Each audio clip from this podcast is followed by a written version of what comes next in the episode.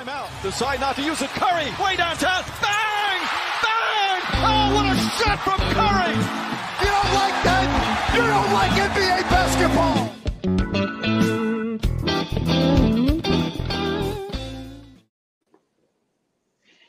Herkese merhabalar.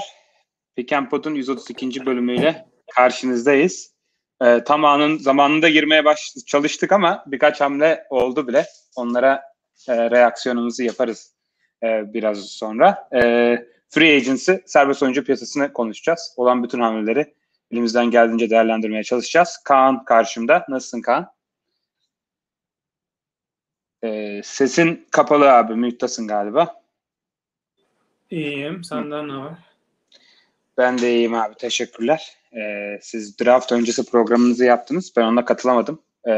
Oradan sonra sizin için, herkes için gerçi çok sürpriz bir draft oldu. Ama sizin programda benim izlediğim yayınlar arasında en başarılılardandı.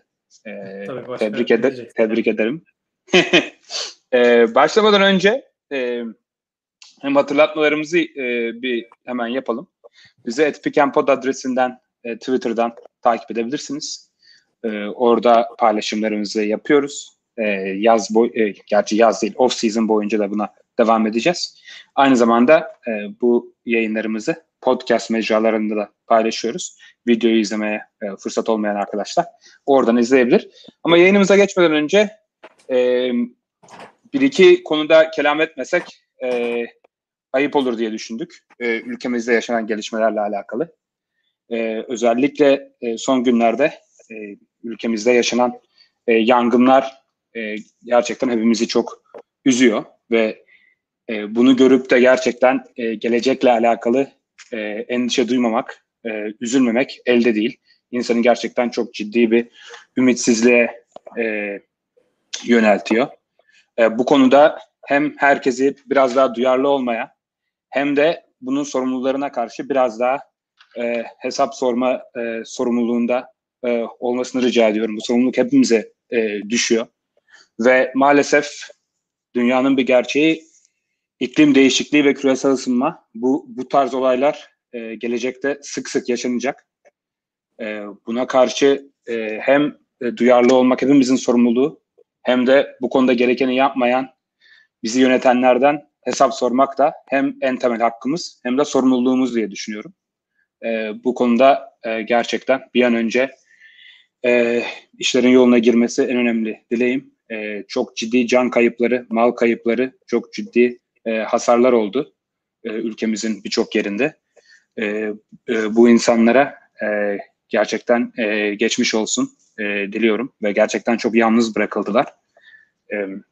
Çok üzücü bir durum. Biz de bu tatsız durumda hani 1-2 saat insanlara başka bir şey konuşabilme ve düşünebilme fırsatı veriyoruz. Bizim de şu an yapabildiğimiz bir tek bu. Herkese çok geçmiş olsun demek istiyorum tekrardan. Ben de söylediğin her şeye katılıyorum. Herkese çok geçmiş olsun. İklim gerçekliği olduğu bir gerçek. Yani mesela biz de Amerika'dayız. Kaliforniya'da da yangınlar var.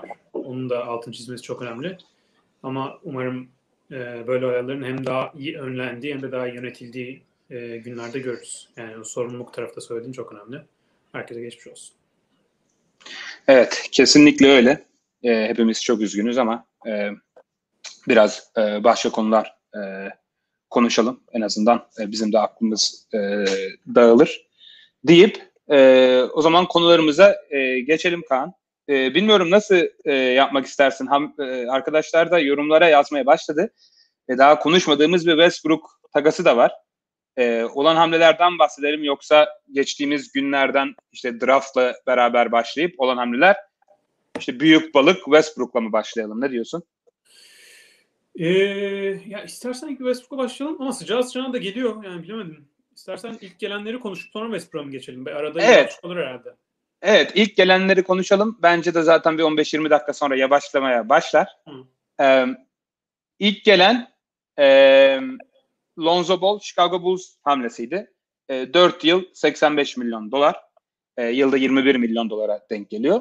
Bu son günlerde biraz konuşulan bir hamleydi. Senin ilk tepkin ne oldu? Ya bence güzel bir hamle. Ya zaten biliniyordu Chicago Bulls'un çok istediği. Şimdi NBA'de ilk 5 başlayan guard oyuncuların veya ilk 5, yani iyi bir ilk 5 oyuncusu guard pozisyonunda zaten alınan kontrat 20-25 milyon arasında değişiyor. 20'lere, yani 21-22'ye çıkıyor. Şimdi Fred VanVleet kontratı falan vardı önümüzde eskiden gördüğümüz. Lonzo da o mantıkta 4 yıllık 85 milyon dolarlık yaşı itibariyle de hala gelişim sürecinde olan bir oyuncu olmasıyla bence makul bir kontrat. Yani çok çok böyle acayip iyi bir değer yakalamış Chicago Bulls, öyle bir şey yok. Yani hani ne bileyim 4 sene 72 milyon dolar falan yapsalardı da çok daha iyi bir kontrat olurdu. Ama bu da bence makul. Neden makul? Chicago'nun tabii ki en önemli oyuncusu geleceğe doğru Zach Lavine. Zach Lavine'i backcourt'ta iyi tamamlayan bir oyuncu Lonzo. Çünkü savunmada başarılı bir oyuncu. Pas dağıtımını iyi yapabilen bir oyuncu. Pas örgüsünü. Ama Zach Lavine'in yanında da aynı zamanda hücumdaki en büyük sıkıntısı olan pick and roll oynatıp karşı hücumun dengesini bozma eksikliği biraz da kapanıyor. O açıdan da iyi. Şutunu son sene büyük seviye atladı üçlük dış şutunda. Onun bu sene ne kadar devam edip etmeyeceğini göreceğiz ama bence aynı seviye tam olmasa bile iyi bir şütör, yani yeterli bir şütöre gelmiş durumda. O yüzden ben beğendim. Yani Chicago'nun Vucevic olduktan sonra hiçbir zaman bence, yani Vucevic olduğu sürece çok iyi bir savunma olmaları pek mümkün değil. Zach Lavine de yani ortalamaya yaklaşmaya çalışan ama çok iyi bir savunmacı değil.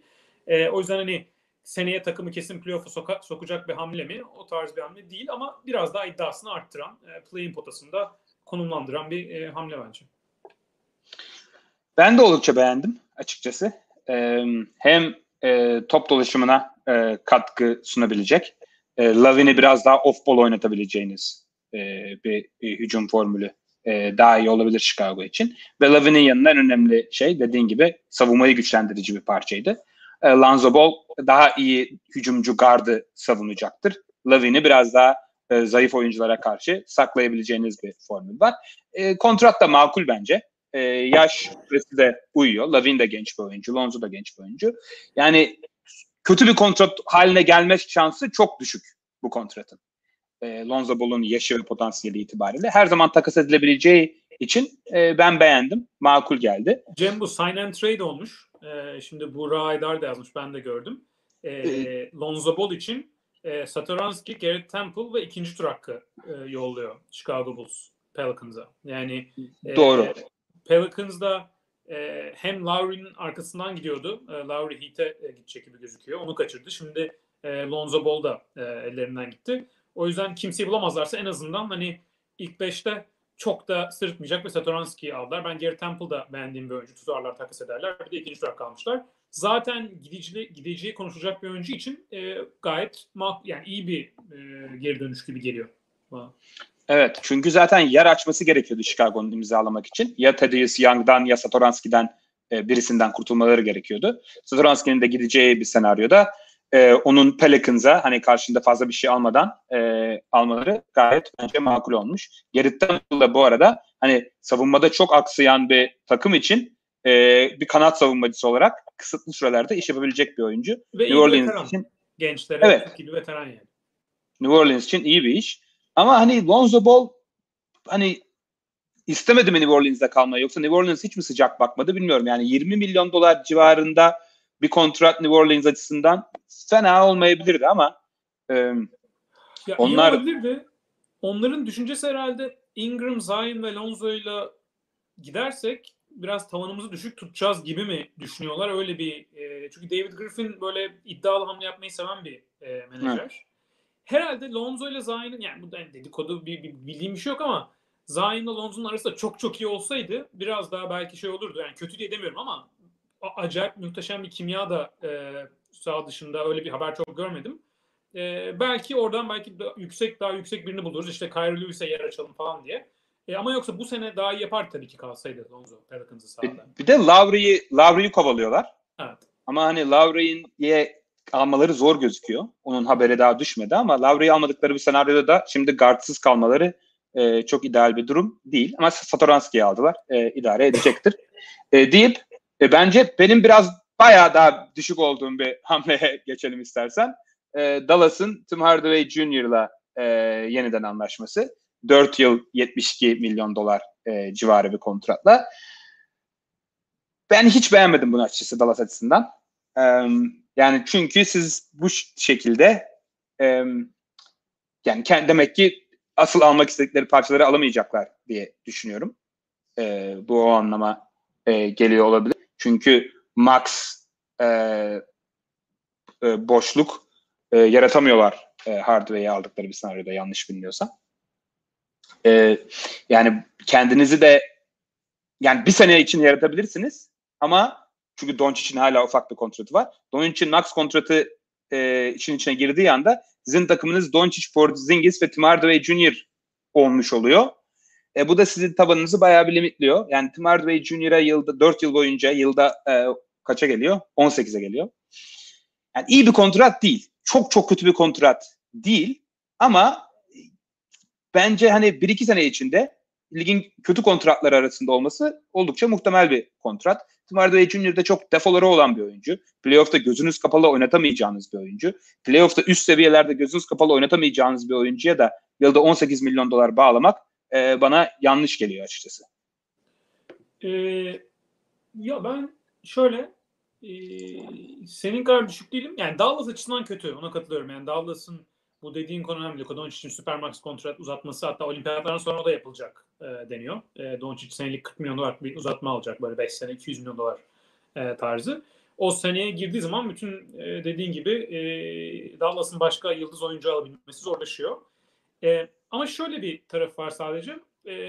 Geçen sene özellikle Clippers karşısında playoff'larda da gösterdikleri Tim Hardaway. Yani böyle bir acayip çok çok bildiğimiz Hardaway'in dışında oynamadı ama o skor katkısını ve iyi katkısını playoff'larda Clippers gibi bir takıma karşı yapabileceğini gösterdi en azından. Onun da bir değeri var. Savunmada da acayip ezilmedi yani sahada olduğu sürece playoff'larda.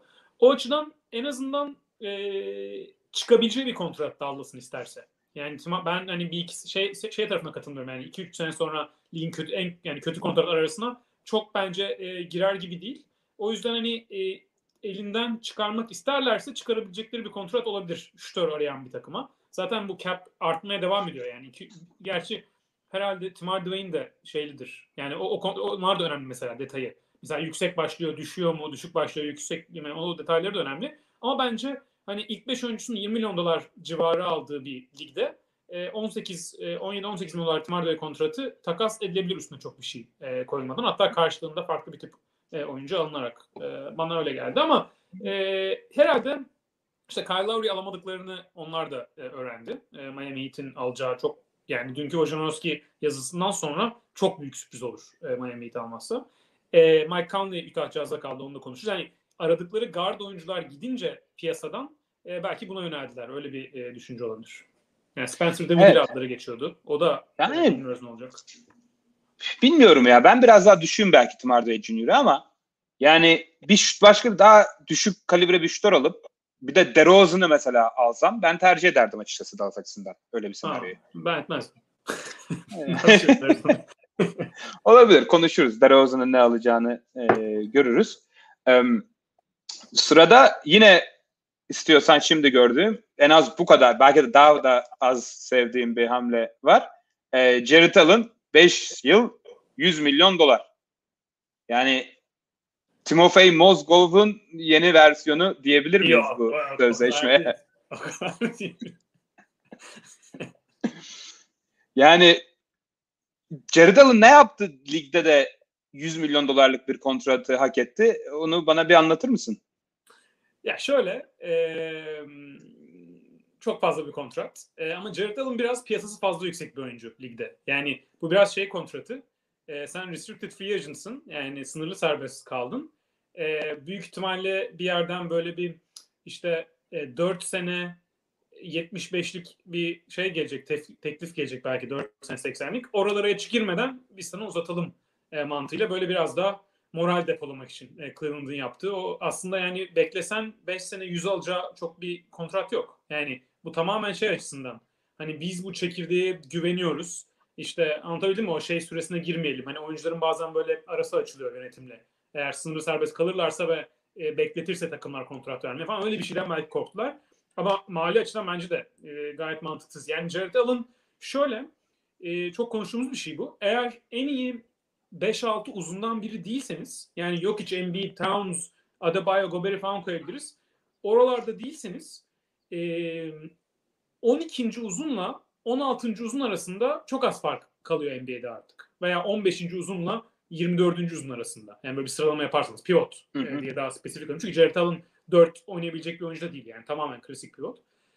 O yüzden Jared Allen gibi bir oyuncuya senede 20 milyon verince kadro mühendisliği çok zorlaşıyor. Halbuki yani Jared Allen'ın mesela bence daha makul bir kontratı en tepe noktada senelik 12-14, ben o bile fazla ama marketi yüksek bir oyuncu olduğu için oralara da çıkılabilecek bir seviyede. Ben 14'ten fazla mesela teklif gelse Cleveland olsam bırakırdım. Burada biraz da hani zaten en büyük algı sıkıntılarından biri bu, işte anchoring bias denir. Yani böyle bir oyuncu bir kere aldınız, draft hakkı verdiniz ama elimizden gitmesin. O düşünceyle verilmişti bir karar. Ama 5 sene 20 yaştan çok olmuş. Yani bir Mozgov değil. Sonuçta belli yetenekleri olan bir oyuncu. İyi çember koruyan bir oyuncu. İyi bir bitirici. Ama çok yani klasik uzun sınırlarına da tabi bir oyuncu. Yani ne böyle bir Pierre-Carlon devli pas dağıtır, ne dışarıdan şut ceza keser, ne bileyim transition'da topu sürüp bir şey yapar. Öyle bir modern özellikler olmayan bir uzun. Evet ya, bir de Evan Mobley seçmedi mi bunlar? Daha 3 gün önce. Evan Mobley'nin de en iyi pozisyonu, yani potansiyelinin maksimize olması için 5 oynaması gerekmiyor mu? Evet. Yani herhalde 4 başlayacak fiziksel olarak. Şu anda 5 başlatırsanız biraz harcanabilir. Ama uzun vadede 5 olması daha tabii ki makul. Evet. Neyse. Yani Jared Allen seviyesinde onun yarı fiyatına oynayan bir ton uzun var ligde yani. Zubac var. Ne bileyim. Evet. Portal var. Evet. Dolu dolu çok... var yani. Neyse. Hızlanalım. Utah, Michael Conley'i bağlamış. 3 yıl 68 milyon dolara. Ne diyorsun? Benim beklediğimden ucuz açıkçası. Ben 3 yıl 75'e yakın bir şey bekliyordum. Utah için bence uygun. Çünkü Utah Conley'i kaybetseler onun yerini doldurma şansları o kadar yok. Çünkü kendi oyuncuna daha fazla para verebiliyorsun. O boşluğu başka oyuncuya veremiyorsun. O yüzden biraz elleri kolları bağlılardı. O yüzden hani güçlü olan taraf Conley'di pazarlıkta. O yüzden ben aslında çok da ideal olmayan, biraz daha 25 veya 25 üstü bir şey bekliyordum. İyi anlaşmışlar açıkçası Mike Conley'le. Evet, Mike Conley zaten çok sevilen bir oyuncudur. Böyle hani iyi karakteriyle. O vefasını göstermiş bu kontratta bence de. Çünkü dediğin gibi aslında biraz şey oldu. Buna Bird hakkı tuzağı deniyor. Kendi oyuncunu uzatabiliyorsun ama başka oyuncuyu alamıyorsun o parayla. Belli cap space'in neresinde olduğuna bağlı olarak. Jazz'de zaten aslında Conley beklenen iyi oynayınca geçen sezon bir sıkıntıya düştü. Çünkü normal planladıklarından daha çok para vermek zorunda kaldılar bu kontratta. Yani mesela geçen senenin sonuna gidelim. O zaman Conley'nin değeri çok daha düşmüştü. Bu sene iyi oynayınca işte 3 sene 75'e daha senin dediğin gibi rakamlar olarak çıkıyordu. Oradan herhalde bir ikili yani oturmuşlar, pazarlık yapmışlar. Takımın mali sağlığı için daha az alırsan daha iyi olur diye bir konuşma olmuştu diye tahmin ediyorum. 368 gayet uygun olmuş bence. Evet, 72,5 yazmışlar. Ben de şimdi teyit ettim. Wojnarowski 72,5 demiş. Evet, tahmin ettiğimize biraz daha yakın. Makul bizce de. Evet. Yine de kötü değil. Yani yine de kötü değil. Çünkü değil. Jazz'ın şöyle bir durum var, yani şampiyonluğa oynuyorlar sonuçta. Ligin en iyi derecesini bitirdiler geçen sezon. O çekirdeği korumanız lazım yani. Mitchell'ın mutlu olması lazım. Gobert'in mutlu olması lazım. Yerini dolduramıyorlar Conley'nin aynı şekilde. İşte Favors'dan çıktılar. Çok büyük vergi ödememek için. O yüzden yapılması gereken bir hamle. Evet. Yapılması gereken bir başka hamle de Detroit Pistons'ın kötü beyaz uzunlara kötü kontratlar verme geleneği. Geçen sene Mason Plumlee ile başlayan gelenek bu sene Kelly Olenik'le devam ediyor. Kontrat da benzer galiba. Yok, onunki 3 yıl 27'ydi planlarım. Pardon. Evet, bir de son senesi garantisizdi. Yarı garantili. Gerçi bu da belki öyle. 3 yıl 37. Yani çok kötü değil de çok gereksiz. Yani Isaiah Stewart o var. Onun önünü açmak için Plumlee'yi takas ediyorsunuz. Çok da iyi bir hamle. Çok güzel genç kanatlarınız var. Büyük ihtimalle bu gençlerine yer açmak için hani Kelly Olenik space edecek. İşte Killian Hayes'in de alına ihtiyacı var. Şut atamıyor.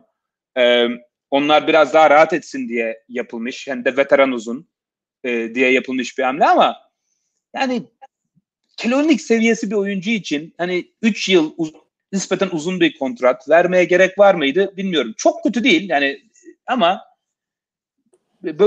bu tarz takımların uzun kontratlı veteran almalarına çok şey değilim. Çünkü takas edemeyebilirsin Olinik'i bir sene sonra.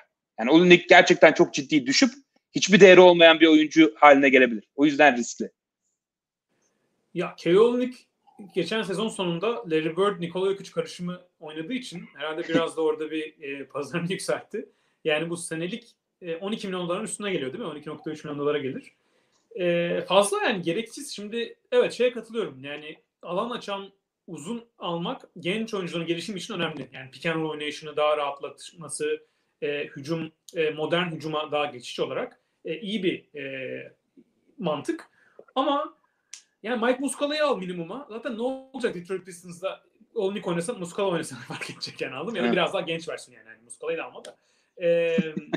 O yüzden gerek yok. Bir de çok kötü bir oyuncu olmadığı için yani biraz daha da fazla galibiyet alacaklar. Hani böyle maksimum New York Knicks'in %80'i kadar sürpriz yapsınlar. 7. bitirsinler. Daha mı iyi? Yani lotaryaya kalmamaktan bu sezon. Çok bana da çok mantıklı gelmedi. 30 yaşında, kontrat bittiğinde 33 yaşında olacak. Bence 3. senesi full garanti değildir diye tahmin ediyorum. Ama nereden baksan gerek yok. Mason Plumlee'den kurtulmuşsun dediğim gibi. Yani tatsız yani. Evet. Ne var yani Frank Kaminsky'yi al minimuma o açsın alanı yani. Evet. O zaman benim biraz daha sevdiğim bir hamle New York'un iki hamlesi. Alec Burks'e 3 yıl $30 milyon. Nerlens Noel'e de 3 yıl $32 milyon bağlamışlar. Kendi oyuncularıydı zaten. Ben özellikle Nerlens Noel benim çok beğendiğim bir oyuncu. Mesela az önce Jared Allen'dan bahsediyorduk. Yani Jared Allen'ın $20 milyon aldığı bir piyasada Nerlens Noel'in $10 milyon alması pek mantıklı değil açıkçası. Benzer seviyeler oyuncular. Hatta tabii Jared Allen daha genç. Jared Allen'ın gelişme potansiyeline de bir yatırım yapıyorsun ama bugün alsam ben Nerlens Noel'i alırım mesela. Benim beğendiğim bir hamle New York Knicks'in savunmasının ligin en iyilerinden biri olmasında çok ciddi pay sahibiydi Nerlens Noel. Çok uzun süreler oynayabilen bir uzun değil ama her maç 20-25 dakika çok iyi savunmada hem switch edebiliyor hem çember koruyabiliyor. Bence değerli bir uzun. Alec Burks de New York'un en temel ihtiyaçlarından birini gideriyor. Şut ve pozisyon yaratma. Kendi şutunu yaratabilme. Hücumu sıkışık bir takım. New York Knicks hani yılda $10 milyon civarına o işi Alec Burks'ten daha iyi yapabilecek bir oyuncu almaları zordu. O yüzden bence makul iki hamle. Evet. Yani New York'un kendi hatları içerisinde zaten gayet mantıklı. Yani şeyi seviyor. Koç Thibodeau'nun Nerlens Noel tarzı uzunları çok seviyor zaten. Yani aslında ideal olarak Julius Randle'ın yanına bir tane daha şut atan bir uzun da koyarsan hani R.J. Barrett'la falan sahada olacaksa ya da Rose oynayacaksa biraz daha da iyi olurdu. Ama yani oraya da uzun bulmak çok kolay değil yani. Hem iyi savunma yapan hem üçlük atabilen. Ancak işte Miles Turner'ı falan kollayabilirlerdi. Kontrat olarak makul bence de. 3 yıl $30 milyon. Zaten Noel hala çok uzun süredir etrafta ama hala 27 yaşında. O yüzden bu kontrat süresince zaten peakinde olacak. Alec Burks de senelik $10 milyon geliyor değil mi? Evet. Evet. Yani ikisi de şöyle söyleyeyim. İkisi de böyle yani ligin en iyi kontratı olur seviyesinde kontrat değil bence. Ama gayet makul hamleler. Alec Burks 30 yaşında. O biraz yani 3. senesinde falan biraz düşebilir daha o kontratın. Detaylarını görmek lazım. Dediğim gibi bilmiyoruz daha son senesini. Ya bu garanti olayları çok önemli aslında ama tweetleri Wojnarowski veya Shams falan atarken yazmıyor. Çünkü bu şöyle işliyor. Bunun biraz arka planını söyleyeyim. Bu tweet'i atıyor mesela Wojnarowski. Nerlens Noel'in agent'ı o tweetten prim yapıyor. O yüzden o ilk çıkan haberlerde öyle detayları çok vermiyorlar. Sonra daha detayları veriyorlar. Bir de Woj ve Shams bu haberleri direkt agent'ın kendisinden aldığı için onlarla ilişkileri çok iyi. onu bozmamak için Woj üzerinden. Sonra agent diyor ki bak ben oyuncuma $30 milyon para aldım diyor. Aslında 20 küsür. Çünkü garantileri var falan filan. Bir max extension olmuş galiba. Jimmy Butler 5 yıllık 4 yıl $184 milyon max extension olmuş. Çok ciddi bir para. Yani Jimmy Butler 36 yaşında olacak galiba sözleşmesinin bitiminde. 36 yaşında bir Jimmy Butler'a hatta 37 bile olabilir. Yok 31 şu anda. Ben de bir ilk daha yaşlı düşündüm ama 32 olmak üzere Eylül'de. 32 yaşlı zaman yani. Evet. O zaman max extension'lar yükselen bir hale geliyor. Büyük ihtimalle son senesinde $49-50 milyon civarına gelecektir. Çok para yani Jimmy Butler için. Büyük ihtimalle düşecektir Jimmy Butler önümüzdeki 1-2 seneden sonra ama Miami'nin de çok da yapabilecek bir şey yoktu açıkçası. Ya, takım şampiyonla oynayacak o zaman. Kyle Lowry'i de alıyorlar. Jimmy Butler demiştir bana parayı vereceksiniz demiştir. Evet. Miami de şey değil yani öyle bir. Hani mesela Utah biraz daha oyuncularda acır yani. Mesela Mike Conley de Utah'ın durumu daha belli. Gerçi onların da yeni sahibi de ayrı bir milyoner ama Miami bir de hani piyasa olarak böyle bir çok da şey değil yani. Hani biraz para az verelim işte bu kulüpte para az alayım bir oyuncunun ödemesinin çok makul olduğu piyasada değil. Jimmy Butler istemiş onu. Zaten Jimmy Butler bu konularda çok istekli ve sert bir oyuncu. Philadelphia'dan asıl giderken insanlar genelde şeye yoğunlaşıyor işte Ben Simmons, Embiid belki anlaşamalar falan diyor ama yok aslında orada asıl problem Butler max extension istiyordu ve vermedi Philadelphia. O da ben gidiyorum dedi. O geçmişte olan bir oyuncu. Kültürü için, takımın karakteri için çok önemli bir oyuncu. Lowry diyorsunuz, şampiyon oynayacaksınız. Son senesi kötü bir kontrat olur. Çok büyük ihtimalle. Ama bu max extension'lar genelde öyle oluyor. Yani kulüpler bunun bilinciyle yapıyor. İlk 2 senesinde alıyorlar o değeri. Daha da üstüne belki de. 3. 4. senede kötü bir kontrata dönmeye başlıyor. Yani evet. Bir de sizi daha geçen sene finale çıkarmış bir oyuncuyla max extension vermezseniz ligin geri kalanı ve diğer oyuncular için de yarattığınız izlenim çok doğru olmuyor. O yüzden takımlar biraz vermek zorunda kalıyor. Çünkü o zaman kendi oyuncusuna sahip çıkmadı bunlar. Bunlar kötü camia izlenimi olmaması da önemli. O yüzden vermeleri gerekiyordu ve sonuçta önümüzdeki 1-2 sene şampiyonluğa oynayacak Miami. O yüzden değer. Yani bir tane daha finale çıksalar zaten iyi bir hamle olmuş oluyor. Burada yani Lowry sıkıntı şimdi artık çok vergiye girecekler herhalde. Mickey Harris'in takım sahibi de cruise gemi işletmecisi aslında. O adam Covid'den ben çökmüş diye tahmin ederim ama bakalım vergi edecek. Bakalım başka Cameron Payne Phoenix Suns'la 3 yıl $19 milyon imzalamış. Gayet makul gözüküyor bence. 3 yıl 19. Evet. Az bile yani çok iyi kontrat. Bence de az. Demek ki hani belki bir vefa hissetti. Hani Cameron Payne ligin dışında kalabilecek seviyeye doğru giden bir oyuncuydu. Phoenix Suns da kariyerini yeniden canlandırdı. Belki onlara karşı bir özel bir hissiyatı yüzünden alabileceğinin daha düşüğüne kalmış olabilir. Ama ilginç yani çünkü Cameron Payne de NBA kariyerinde çok para kazanmış bir oyuncu değil. Yani bu tarz mesela şimdi Mike Conley'nin $10 milyon geri vermesiyle Cameron Payne'in $10 milyon geri vermesi aynı şey değil yani. Doğru. Mike zaten $100 milyon kontrattan çıkan bir oyuncu. Hatta 140 falandı galiba imza aldığında ilk. Bundan önceki kontratı. İlginç olmuş yani. Suns'ın bu sene değil bir sonraki sene bir anda acayip lüks vergisine girmesi bekleniyor. DeAndre Ayton kontrat uzatması, Mikal Bridges kontrat uzatması, Chris Paul'la büyük ihtimalle anlaşacaklar böyle bir mesela 3 sene $90 milyon olsun Chris Paul'un uzatması. Onlar üstüne binince büyük bir lüks vergisine girmesi bekleniyor. O yüzden onlar için kampanyayı 3 sene 19'a yani senelik bu $6,5 milyon yaklaşık o kadar ucuza kapatmış onları çok önemli. Yani çünkü mesela o kontrat 3 sene 30 olsa o aradaki $10 milyon fark lüks vergisinden bir anda bir üstüne $15 milyon koyabilecek bir seviyeye gelebilir Suns ve Suns'ın takım sahibi NBA'nin en cimri takım sahiplerinden biri Robert Sarver ve NBA'nin en yani fakir bu da doğru terim değil. NBA'nin en az zengin sahiplerinden biri. O yüzden çok önemli bir hamle olmuş. Şaşırdım gerçekten. Evet. Phoenix için iyi bir haber. Çünkü Cameron Payne'e ne kadar az verirlerse Chris Paul'a ve Ayton'a o kadar fazla verebilirler. anlamına geliyor. Yani çünkü bir de Phoenix şöyle bir durumda. Chris Paul'u da tutacaklar büyük ihtimalle. Önümüzdeki sene tek şansları yani ya da önümüzdeki 2 sene şampiyonluk pencereleri. O yüzden hani ne kadar etrafı daha uygun kontratlarla doldurabilirlerse o kadar iyi olacak. Çünkü Aiton'ın, Bridges'in vesaire onların max kontratları devreye ya da Bridges için max olmaz da kontratları devreye girdiğinde ne kadar iyi kontratlar olursa onların etrafında tepeye oynama şansları bir o kadar fazla olur.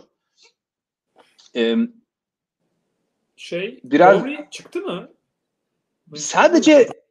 Sadece biri paylaşmış ama ben onu çok bildiğim biri değildi. Vince Goodwill. O yüzden çok güvenip yapamadım. Yahoo Senior NBA Writer. İyi yani Yahoo Senior NBA Writer. İstiyorsan onu Woj veya Shams geçene kadar mi? Bekletelim istersen. Sonra evet, tamam, orada benim ayrı tüfeğe gelmeyelim. Bu arada, ne dedin? Orada ayrı sistemlerim olacak. O yüzden uzatabiliriz. Peki. Bu arada Kerem Yutuz'un ve Buğra Aydar'a teşekkür edelim. Yandan da yazıyorlar. Yansıtabiliyoruz kontratları. Çok güzel oldu. Evet. Çok iyi oluyor. Teşekkür ederiz. Ufak hamleler olmuş. Jamichael Green ve Will Barton Denver'da kalmış. İyi hamleler. Bence oldu. Kontrat parasını da verelim. Will Barton'ı sen bahsettin programdan önce. Barton galiba 2 sene $32 milyon. Bakayım bir double check edeyim. Jamichael Green'den başlayabiliriz. 2 sene $17 milyon. Evet. Senelik 8,5. Fena değil. İyi yani. Standart. Yani bence çok da iyi de değil, kötü de değil. İyi, çift yönlü bir oyuncu Jamichael Green. Makul. Yani çok onun talebi olurdu. O yüzden Denver'ın tutması iyi olmuş. Will Barton'ı göremiyorum ben ama sen bahsettin. Çok başlarda olmuştu ya. Bir saniye bakıyorum. Evet. Chris Haynes yazmış. 2 sene $32 milyon. Will Barton zaten bir sene $14,5 milyon bir opsiyonu vardı. Onu geri almışlardı. Onu demek ki zaten anlaşmalı bir şekildeydi. Onu 2 sene 16'ya uzatmışlar. Ya Will Barton böyle benim beğendiğimden daha az katkı veren bir profilde şu anda son birkaç senedir. Ama Nuggets için Jamal Murray de bu sezonun büyük kısmında olmayacak. O yüzden Will Barton'ın asıl topla üretebilme özelliğinin biraz daha önemli olduğu bir sezon diyebiliriz Nuggets'ta. Jamal Murray dönene kadar. Mantıklı. Yani onun için de kötü bir hamle gibi gelmiyor bana. Evet. O da yine çok iyi bir kontrat. Ne kötü bir kontrat. Will Barton bazı şeyleri gayet iyi yapabilen bir oyuncu. Ligde değeri olan bir oyuncu. Ama biraz böyle dediğin gibi yani estetiği kadar verimli olmayan bir oyuncu aslında biraz ama makuldür. Yani 2 yıl kısa zaten. Her zaman takas edebilirsin Will Barton'ı. Bir de her zaman aranan özelliği var. Kendi şutunu yaratabilip potaya gidebilme özellikleri her zaman değerli. Onun dışında Indiana Pacers TJ McConnell'la 4 yıl $35 milyon bir sözleşme imzalamış. Bu yani aslında çok... açısından ilginç. Alex Caruso'nun pazarını belirlemesi açısından biraz ilginç bir kontrat. Evet. Yani TJ McConnell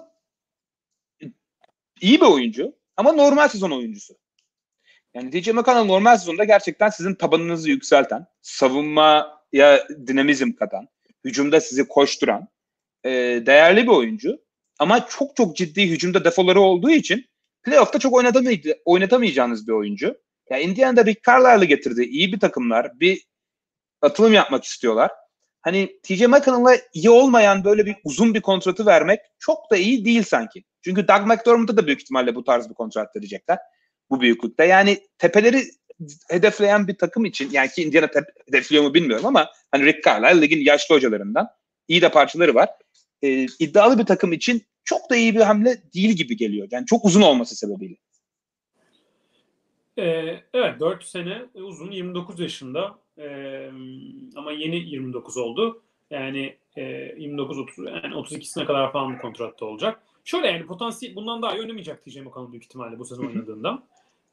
O açıdan evet yani biraz daha az olabilirdi. Yani 4 sene 28'e falan gelseydi o zaman daha iyi bir kontrat olurdu. Çok da kötü değil. Büyük ihtimalle Rick Carlisle bu adam kalsın demiştir zaten. Tam onun sevdiği tarz böyle bir tabii. Top elindeyken rahat edebileceğiniz bir guard. Aynen iyi savunmacı, disiplinli. Normal sezon oyuncusu. Indiana Pacers'da biraz bir normal sezon takımı aslında.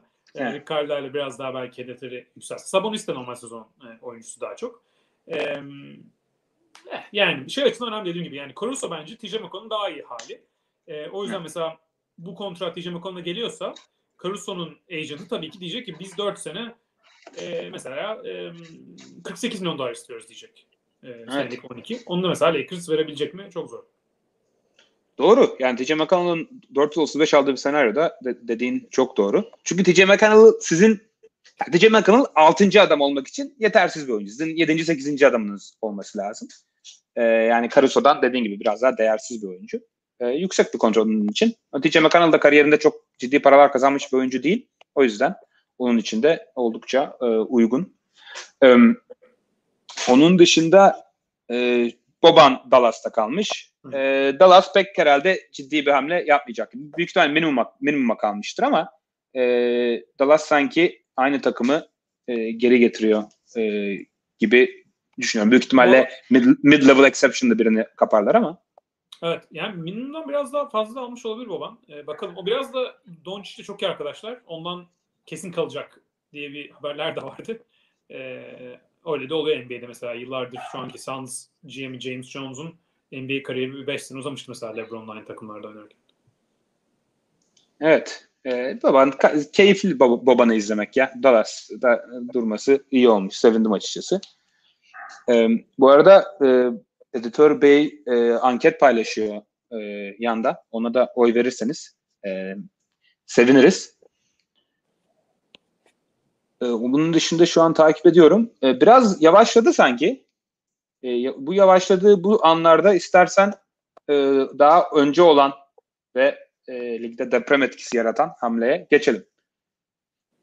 Biz konuşurken eğer önemli bir hamle olursa yana yazarsanız bunu bölebiliriz. Ama istiyorsan Westbrook konusuna girelim.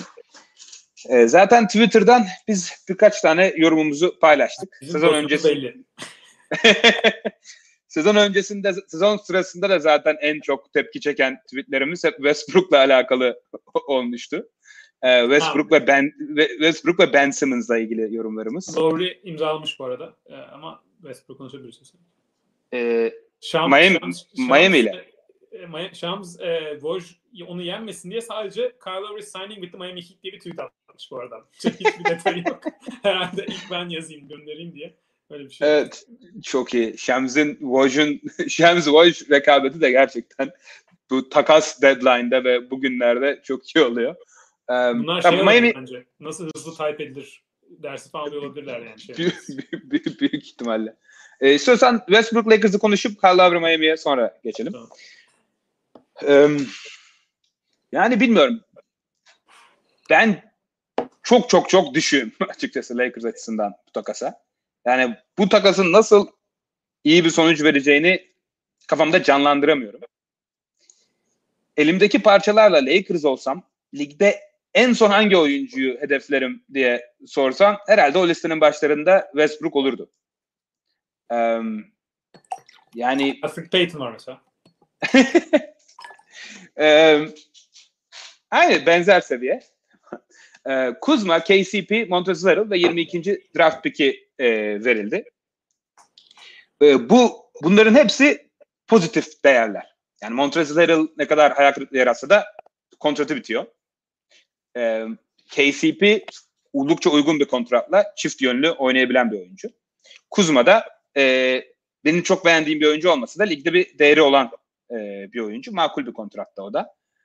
Ve 22. sıra pikine karşı Westbrook alıyorsunuz ve yani sadece kontrat olarak değerlendirildiğinde çok büyük negatif bir değer alıyorsun. Yani bu sadece varlıkları karşılaştırdığında bile çok mantıklı gelmiyor bana. Yani ve bana o verdik ve aynı takımı yeniden tutsa Lakers, bu hamleyi hiç yapmasa, ki işin maddi kısmına girmiyorum. Maddi açısından kendi ayaklarına sıkıyorlar. Çok büyük lüks vergisine giriyorlar. Sırf Westbrook'u alabilmek için. Takımı hiç bozmadan aynı takımı tutsalar bence daha iyi bir takımlar Lakers. Yani Westbrook bence onları daha kötü bir takım yapıyor.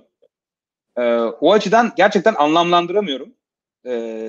Bilmiyorum sen farklı düşünmüyorsundur herhalde ama bir sorayım düşüncelerini. Ya farklı düşünmüyorum. Şöyle Westbrook senede 25 milyon dolar alsaydı kötü bir hamle olurdu. Bu çok kötü bir hamle. Senede 45 mi alıyor önünde bir saniye? Evet, 44.2 milyon dolar alıyor. Çok kötü bir hamle. Şu anda Anthony Davis, LeBron, Russell Westbrook, onların yanında bir tek Marc Gasol NBA oyuncusu seviyesinde Lakers'ın diğer dördüncü oyuncusu.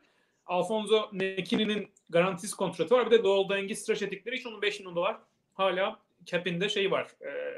Lakers'ın izi var Doğal Deng. Yani bu toplam kontratları şu anda 130 milyon dolar. Zaten lüks vergi sınırı 137 milyon dolar yaklaşık aşağı yukarı. Bilmiyorum belki bugün açıklamışlardır ama yani zaten bu sadece Davis, LeBron ve Westbrook'la bir kere takım mühendisliği başka oyuncu almayı çok zorlaştırıyor. Evet, Lakers belki de NBA'deki en cazip market. Oyuncuların daha az para alıp gitmesi için ama bu şey değil ki yani şimdi sen mesela 5 milyon dolar alacak oyuncu minimum alıyorsun, tamam mı, Lakers olduğun için. Daha çok yerin olsa bu sefer 12 milyon dolarlık oyuncuyu 8'e alacaksın. Yine daha iyi oyuncu alabilmiş olacaksın. Anlatabildim mi? Yani sadece minimum oyuncu alınıyor diye, Lakers alabiliyor diye tamam bizi kurtardık diye bakmak da çok mantıksız bence. Bunların hepsini söylemişken şunu da söylemek lazım. Bu takım yine de şampiyon olur bir seneye. Yani öyle bir komik bir tarafı var. Çünkü tabii. LeBron James ve Anthony Davis takımda olduktan sonra yani yanına Westbrook'u da koyarsınız. Yani Alfred Payton'u da koyarsınız, şampiyonluğa oynarlar yani. Gerçekten söylüyorum yani. Çünkü Davis ve LeBron öyle bir yani ikisi sağlıklı olur tabii ki. O yüzden yani bunun çok kötü bir hamle olması Lakers'ın seneye şampiyon olamayacağı anlamına gelmiyor. Hele şöyle belki Westbrook geldikten sonra mesela bu seneye oranla daha iyi ne olabilir? Anthony Davis 5 numara oynamaya daha zorunda kalacak. Hem takım şeması olarak hem de Anthony Davis de büyük ihtimalle kendi bunu kabul etmesi açısından. Lakers'ın şampiyon olurken en ideal 5'i Anthony Davis'in 5 numarada oynadığı 5'leriydi. Sahada oynadıkları zamandı. Ve Anthony Davis'in ama burada şimdi Westbrook'un burada getirdiği bir sıkıntı da Lakers'ın şampiyonluk parolası neydi? Çok iyi savunma, ortalama hücum. Anthony Davis 5 numaradayken en iyi standartına takım ama karşı ekibe göre çift uzun. Mesela Dwight Howard'ın geçtiği daha da büyük fizikle ezebilme özelliği. Şimdi Westbrook bir yandan Anthony Davis'in 5 numaraya geçme ihtimalini daha çok arttırıyor. Gerçi playoff'lar çok önemli çünkü zaten geçerdi Anthony Davis ama normal sezonda biraz daha arttırıyor. Ama takımın uzamasını engelliyor aslında. Çünkü Westbrook varken LeBron 3, Davis 4, bir de 5 mesela Dwight'ı yeniden Lakers alacak diye konuşuluyor ki alırlar yani çok mantıklı bir şey. Bir anda acayip kilitlenirsiniz. Yani Dwight, Davis, LeBron, Westbrook aynı anda sahadayken.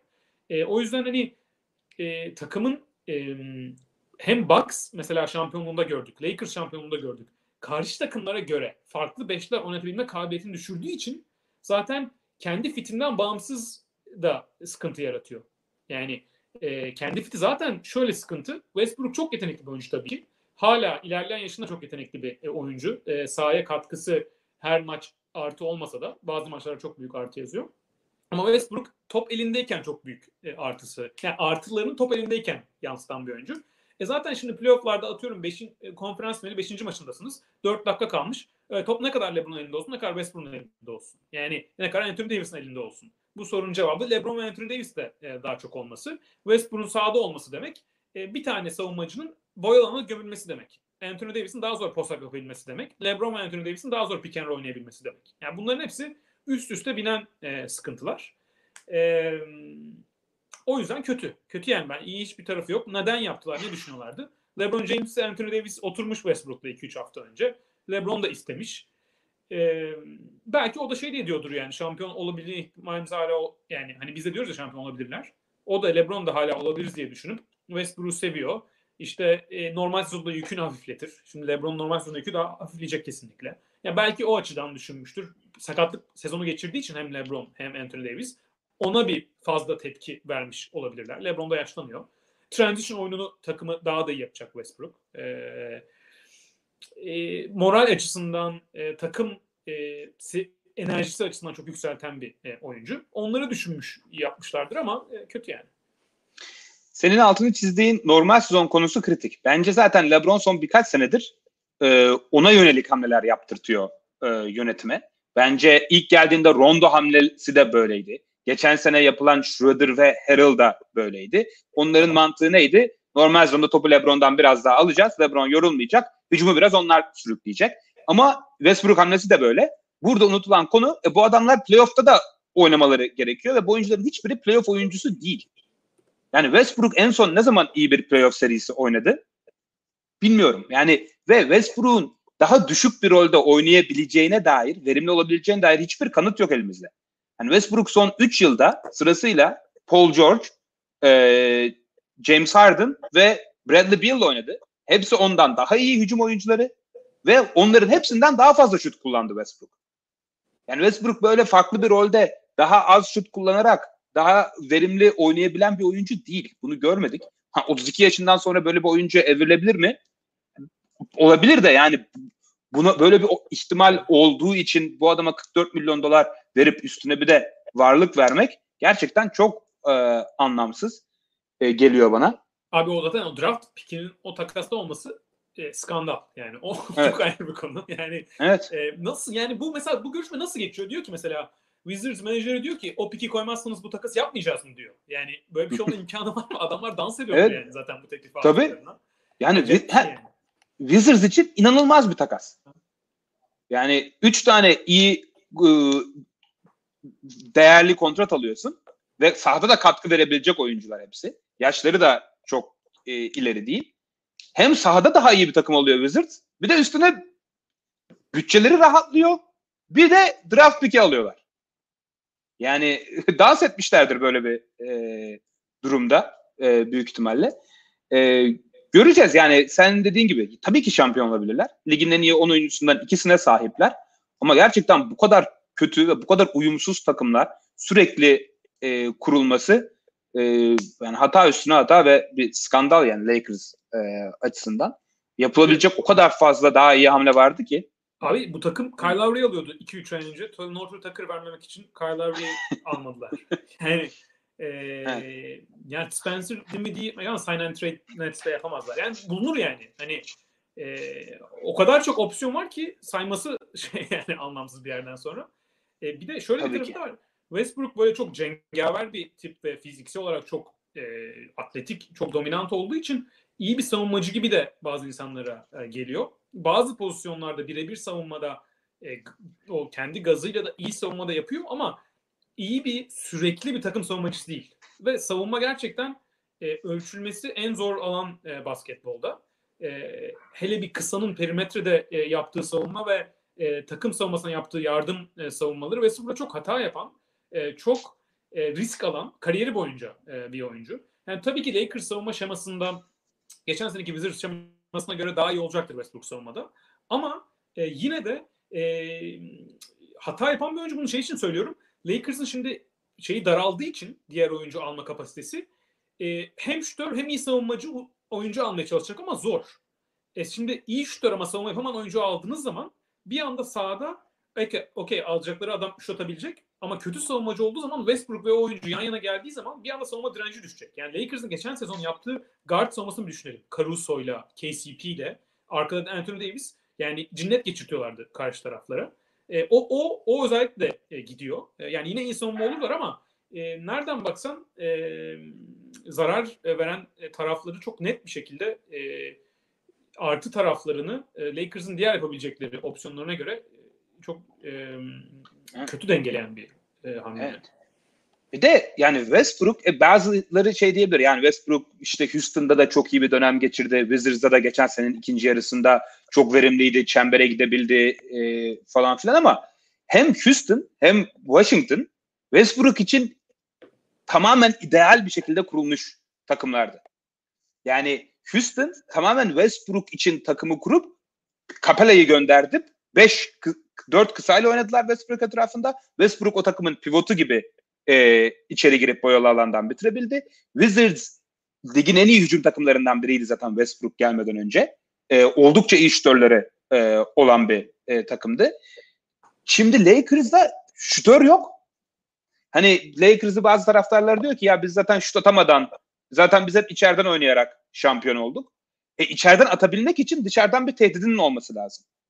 Yani sen Anthony Davis'i, Westbrook'u hepsini potaya yakın tutarsan sıkışık bir boyalı alanda senin bitirme şansın o kadar az.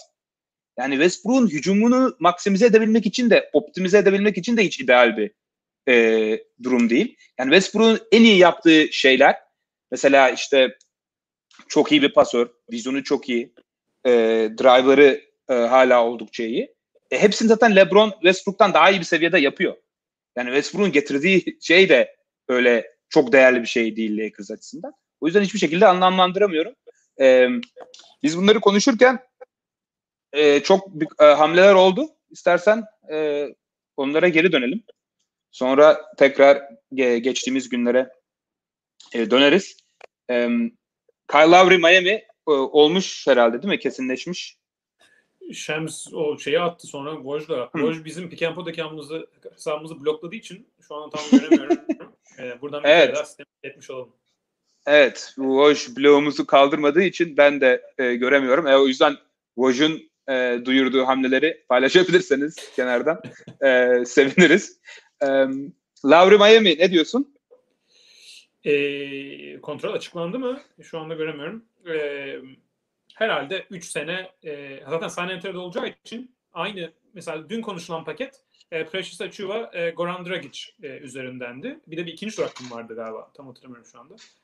Olabilir. Öyleyse sanıyorum galiba max 25-26 milyon dolar verebiliyorlar o sign and trade çapında Kyle Lowry'e. 3 sene herhalde. Lowry'nin de o kontrat mesela 3. senesinde eksiye dönebilir. Yani yaşı da ilerlemiş bir oyuncu Kyle Lowry'e bir şekilde. Ama takıma oturum açısından hem sahada hem saha dışında olabilecek en iyi fit yani belki de. Şimdi Miami Heat'in öne çıkan özellikleri nedir? Jimmy Butler ve Dragic'in hücumu taşıdığı farklı Bam Adebayo'nun da Butler ve Dragic mi dedim? Butler ve Adebayo demiş olmam lazım. Jimmy Butler ve Bam Adebayo'nun hücumu taşıdığı, Adebayo'da bir taşıyıcı olduğu için biraz farklı varyasyonlar yapabilen bir hücum takımı. Bunun yanında da gayet sert ve dirençli bir savunma takımı. Şimdi Lowry zaten ilerleyen yaşına rağmen hala ligin en çakal savunmacılarından guard pozisyonunda. Butler ve Bam Adebayo'nun eksikliği nedir? Dış şutta ideal seviyede hiç değiller. Üçlük şutlarında iki yıldızınızdan istediğiniz kadar. Kyle Lowry ligin en iyi üçlük, en volümlü iyi üçlük atan guardlar arasında. Geçen sezon maç başına 7 üçlük kullandı. %40 isabetle buldu. Ve biraz da Jimmy Butler'ın yanına hücum sıkıştığı zaman en azından o ikinci pick and roll'lerde, ikinci playmaking'lere gayet yeterli bir oyuncu. Takıma kültür olarak da bu heat culture, yani biraz abartılan bir durum da gerçi heat culture bazen. Fazla şey yapılıyor. Petrai'nin böyle bir NBA mafya özelliği yüzünden de. Ama Jimmy Butler'ın olduğu bir takım, Bam Adebayo'nun olduğu takım. Bunlar çok böyle koparan oyuncular. Çok keskin bakan oyuncular basketbola. Kyle Lowry de oraya da gayet iyi uyuyor. Belki yani işler kötü giderse böyle bir atışma olabilir. Öyle bir ihtimal var. Ama Miami Heat'in şampiyonluk yolunda bence çok iyi bir ekleme. Ve Butler'ın da yaşı gelmişken 31-32'ye geleceği düşünmektense şu an şampiyonluğa gitmek daha mantıklı bence. Bence de çok çok iyi hamle ya. Yani Miami'ye en iyi oturan makul alınabilecek oyuncular arasında en iyilerden biri. Dediğin özellik bence çok önemli. Yani Butler'la o koparma, o sürekli tırmalama açısından çok benzer oyuncular zaten. Acayip bir sahaya yoğunluk ve dinamizm koyabilen bir oyuncu Lowry. Sadece yaşı çok ilerlemiş. Yani 35 çok ciddi bir yaş. Hani 37 yaşında o fizik, yani bu sene idare edebilir. Ama hani 37 yaşında o fizikle gerçekten çok değerli bir oyuncu olabilir mi? Emin değilim. Savunmada yine iyi olacaktır. Çok kuvvetli ve savaşçı bir oyuncu olduğu için, ama hücumda giderek düşme ihtimali var. Az önce dediğim konuya geliyoruz. Yani pencereleri zaten Butler olduğu sürece kısa. Miami'nin önümüzdeki 2 sene boyunca final veya şampiyonluk kovalayacaklar. Ve bence Lowry onları bayağı bir yaklaştırıyor oraya. Söyle. Yani Duncan Robinson'ı da tuttukları bir senaryoda. Onunla ilgili bir iki yorum gelmişti ama resmi bir şey göremedim. yani Duncan Robinson'da eğer tutabildilerse bence çok çok iyi bir çekirdek oluşturdular. Duncan Robinson 5 yıl $90 milyon alındı diye yazanlar var kenarda. Onları da bir çek edeyim. Nereden? NBA olmuş. NBA ESPN tweet attı şu an zaten. 5 yıl $90 milyon. Senelik Duncan Robinson için $18 milyon mı? Evet. Abi Jared Allen'ın 5 sene $100 milyon aldığı ligde Duncan Robinson'ın 5 sene $90 milyon alabilir. Evet.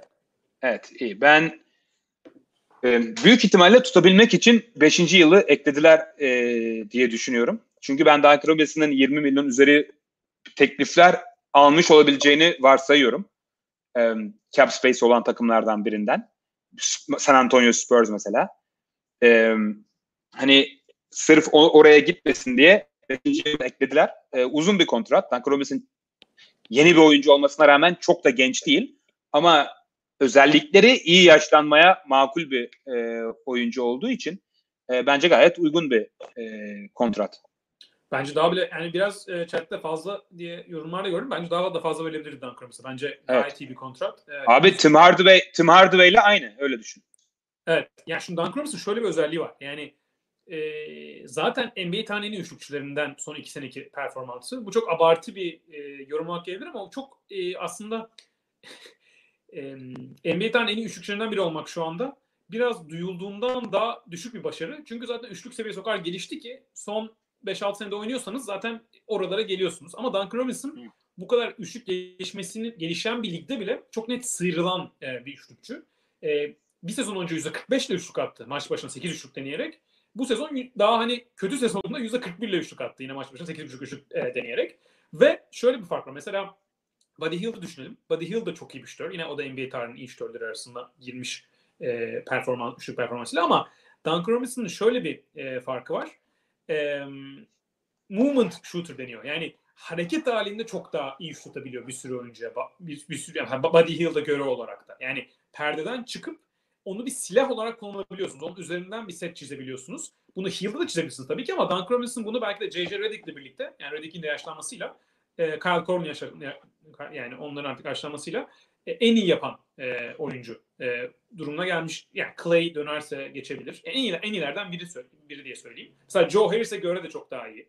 O topsuz perdelerden geçip üçlük atma açısından. O yüzden hücuma çok farklı bir varyasyon katıyor ve Bam Adebayo'yla muhteşem bir sinerjileri var. Zaten geçen sezon Miami Heat finale çıkarken o sinerjiyi olarak çok net görmüştük. Bam Adebayo'nun yüksek posta pas dağıtımı, Duncan Robinson'ın silah olarak kullanabilmesi. Savunmada evet kötü bir oyuncu ama fizikli bir yani uzun bir oyuncu. Yani 2 metrenin üzerinde Duncan Robinson. O yüzden hiçbir zaman bir 1.85 kötü savunmacı gibi değil. Yani o seviyede düşmüyor. Kötü bir savunmacı olsa da. O yüzden bence çok net bir şekilde hani şöyle söyleyeyim. İlk 5 oyuncusu ilk 5 plus oyuncu. İlk 5 artı bir oyuncu Duncan Robinson. All-Star olmasa da. Yıllık $18 milyon çok makul bence o yüzden. Evet, kesinlikle katılıyorum. Bizle pek katılmayanlar olmuş zaten Tim Hardaway Jr.'la karşılaştırmamıza ama yani Tim Hardaway Jr. iyi bir hücum oyuncusu diye görülüyor. Öyle. Ama Tim Hardaway Jr.'ın %40'ın üzeri üçlük attığı bir sezon yok. Duncan Robinson oynadığı 2 senede de %40'ın üzerine rahat bir şekilde çıkmış bir oyuncu. Biri de yani %42, %43 atmakla %39 atmak arasında da çok çok ciddi bir fark var. Yani savunmaların size gösterdiği dikkat veya size set çizilebilmesiyle önemli. Dediğim gibi Duncan Robinson'ın hareket halinde çok zor şutlar kullanması ve fiziği sebebiyle bu şutları çıkarabilmesi onu bir o kadar değerli yapıyor ve Butler gibi çok ciddi şut sıkıntıları olan bir süperstarın yanına olabilecek en iyi oyunculardan biri. O yüzden Miami için oldukça iyi bir hamle bence. Evet. Şöyle bir ekleme yapayım. Tim Hardaway mesela play-in veya playoff'un alt seviyesini zorlayan bir takımda daha iyi olabilir Duncan Robinson'dan. Çünkü dribbling üstü kendi üretimi daha iyi. Ama siz şampiyonluğu oynuyorsanız Tim Hardaway'in dribbling üstü kendi üretmesini çok istemezsiniz zaten. O zaman evet, ikisinin daha ceza şutları ve bu hareketli şut yani set üstünden şut bulma ve atabilme kabiliyetleri öne çıkıyor. Orada Duncan Robinson daha önde. O yüzden şampiyon oynayan bir takımda Duncan Robinson daha değerli. Şu anda siz mesela atıyorum Detroit Pistons'sanız belki Tim Hardaway daha değerli olabilir. O farkı da bilmek lazım. Dallas için mesela bence o yüzden senin dediğin gibi Dallas için çok iyi bir hamle değil. Çünkü takımda Luka Doncic varken hedef şampiyonla oynamak olmalı. Yani en büyük aday olamazsınız belki ama Doncic varken büyük düşmeniz lazım yani. Evet. Kesinlikle öyle. Beyaz şütörlerden gidelim istersen. Herhalde Duncan Robinson kadar beğenmeyeceğimiz bir hamle. Doug McDermott San Antonio Spurs'le 3 yıl $42 milyon imzalamış. Yani Spurs'un son yıllarda verdiği kontratları gerçekten anlamakta zorlanıyorum ben bazen. Ya Doug McDermott Indiana'da kalmayacak diyecektim tam konuşurken. Bak kaçırmış oldum şimdi doğru şey. Çok overpaid kontratlar veriyorlar ortalama oyunculara. Yani Doug McDermott'a yılda $14 milyon. Yani Spurs'un şutöre ihtiyacı vardı. Evet, ben o yüzden Duncan Robinson'a çok yüklü bir teklif yaparlar diye düşünüyordum $20 milyon üstü ama yani Doug McDermott iyi bir şutör ama çok şut atmayan bir oyuncu. Yani Doug McDermott hani öyle çok volüm üçlükçü değil. Daha çok içeri drive etmeyi falan da seviyor. Şut tehdidini kullanarak. Yani çok ortalama bir oyuncu Doug McDermott. Genç de değil. Hani Spurs'un genç şeyiyle Doug McDermott'a böyle overpay etmek ne kadar mantıklı bilemiyorum. Demek ki belki de başka birini alamayacaklarını mı düşünüyorlar? Emin değilim açıkçası. Ya Spurs'un çok cap space olan takımlardan biri. Şey doğru. Mesela Duncan Robinson 36 dakika başına 10 üçlük kullanıyor. McDermott 6-7 üçlük kullanıyor. Yani bu da çok önemli bir üçlük yüzdesinin çok pekiştiren bir yan hissesi, üçlük deneme sayısı. O açıdan katılıyorum. Bir de yani Spurs biraz şey gibi, Davis Bertans'ın acısını çıkarmış gibi. Onu kaybetmişlerdi. Onun yerine bir McDermott'ı aldılar. Sanıyorum yani bunun da mesela 3. senesinin çok tamamen garanti olacağını düşünmüyorum. Öyleyse çok garanti değilse 3. senesi Doug McDermott'ın 30 ve 31. yaşındaki sezonları olacaksa çok kötü değil. Yani senin kadar hani kötü bir ilk reaksiyonum yok ama iyi de değil. Şöyle çok kötü değil. Spurs şu anda bir şampiyonluk adayı olan bir takım değil zaten. Önümüzdeki 2 senede falan olması da çok zor. Kawhi dönmezse bir anda. O seviye bir takımda, playoff'u kovacak bir takımda takıma çok gereken alanı açacak.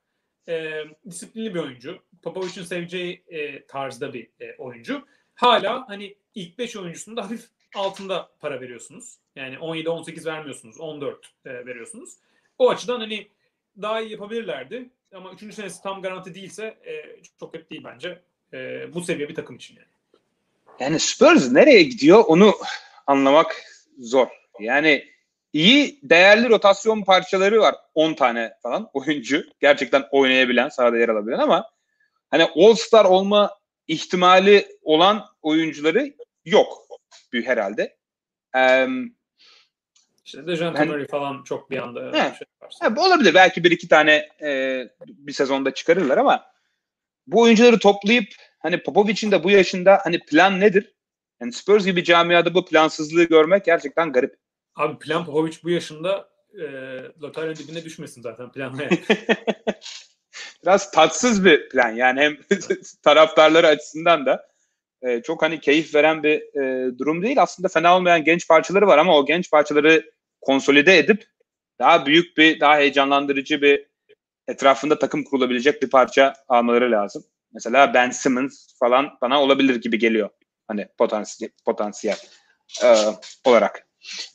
Ben Simmons hakkında pozitif bir yorum duymak yani bugün en azından şeye inandırabilirsin takımı ve camiaya. Yani Ben Simmons etrafında şöyle bir takım kuruyoruz deyip hani iki genç parçaya verirsin. Ama Philadelphia'nın Ben Simmons karşısında istediği şeyleri görünce pek olasılığı yokmuş gibi görünüyor. Chris Paul mu geçeceksin? Öyle bir pardon, yok. Sevgili Arden Prens'e teşekkür edecektim. Hatırlatma yapacaktım. İzlenme sayılarımız hiç fena değil arkadaşlar. Biraz hareketlenme oldukça yayında kalacağız.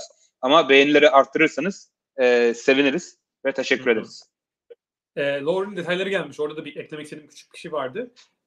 3 sene $87 milyon gelebilirmiş ki tam da o hani benim kafamdaki rakama benzer zaten değil mi? 3 sene 29'a kadar çıkabiliyor o zaman sign and trade'de. karşında Dragic ve Preciac'ı verilecek gibi gözüküyor. Bence bu Toronto tarafından da güzel bir gelişme. Yani çünkü zaten gidecek bir oyuncu Lowry karşılığında. Dragic gibi yüksek bir kontrat. 19 milyonları alacaklarını bu sezonu Dragic ama elinden çıkarır Raptors'ı. Belki 3. takım falan da girer araya. Girmese bile bu sene biten bir kontrat olduğu için ben çok zor olacağını düşünmüyorum Toronto'nun elinden çıkarması için.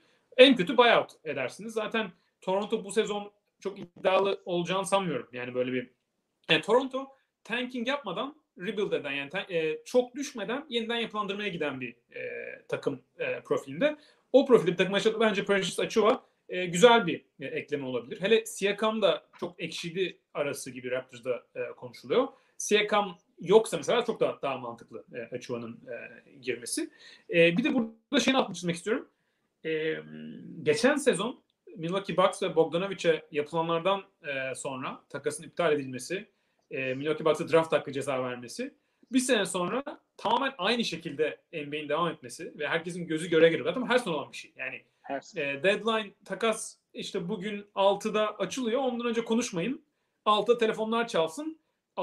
30 saniyede anlaşın. Wojnarowski'ye söyleyin. O tweet atsın 6.01'de. Böyle bir mantıksızlık içinde işleyen bir süreç var. Bu Bucks'a patladı geçen sezon. Hani diyenler de var. Hani Bogdanovic istemiyordu Drew Holiday'den sonra. Olabilir yani Bogdanovic de belki bir şeyler demiştir ama NBA'nin yaptığı geçen sezon resmi açıklama biz bu takası iptal ediyoruz. Çünkü Bogdanovic veya Bogdanovic'in agentıyla Bucks konuştu. Ve bu yüzden ceza veriyoruz diye bir bayağı resmi açıklama yaptı. Bir sene sonra olanları yine görüyoruz. Lowry takası. Yani çok önemli değil. Lowry, Miami, Toronto önemli değil yani burada isimler ve takımlar. Ama çok yani acilen değişmesi gereken bir şey. Çünkü çok büyük bir haksızlık yani bir takımın yapamayıp diğer takımın yapabilmesi. Ve tutan hiçbir tarafı yok. Ve zaten saçma yani makul bir şey de değil. Onu da bir altını çizmiş oldum yani. Evet. Yani çözmek çok zor değil. Yani draft'ın olduğu günle beraber açarsın free agency ya da sezonun başladığı günle beraber. Yani açarsın free agency derken takımların konuşmasına izin verirsin final bittikten sonra. Ama sözleşmeler belli bir yerden sonra imzalanabilir. Yani böyle saçma sapan herkesin gözü önünde bir tiyatro oynuyorlar yani. Gereksiz yere. O zaman chatte de konuşulan Chris Paul konusuna girelim. 4 yıl $120 milyon bir sözleşme. Phoenix'te kalıyor. Sözleşmesinin bitişi de 40 yaşında olacak Chris Paul. 40 yaşında $40 milyon üstü gayet uygun. Sevgili Buğra Aydar da bir yorum yazmış.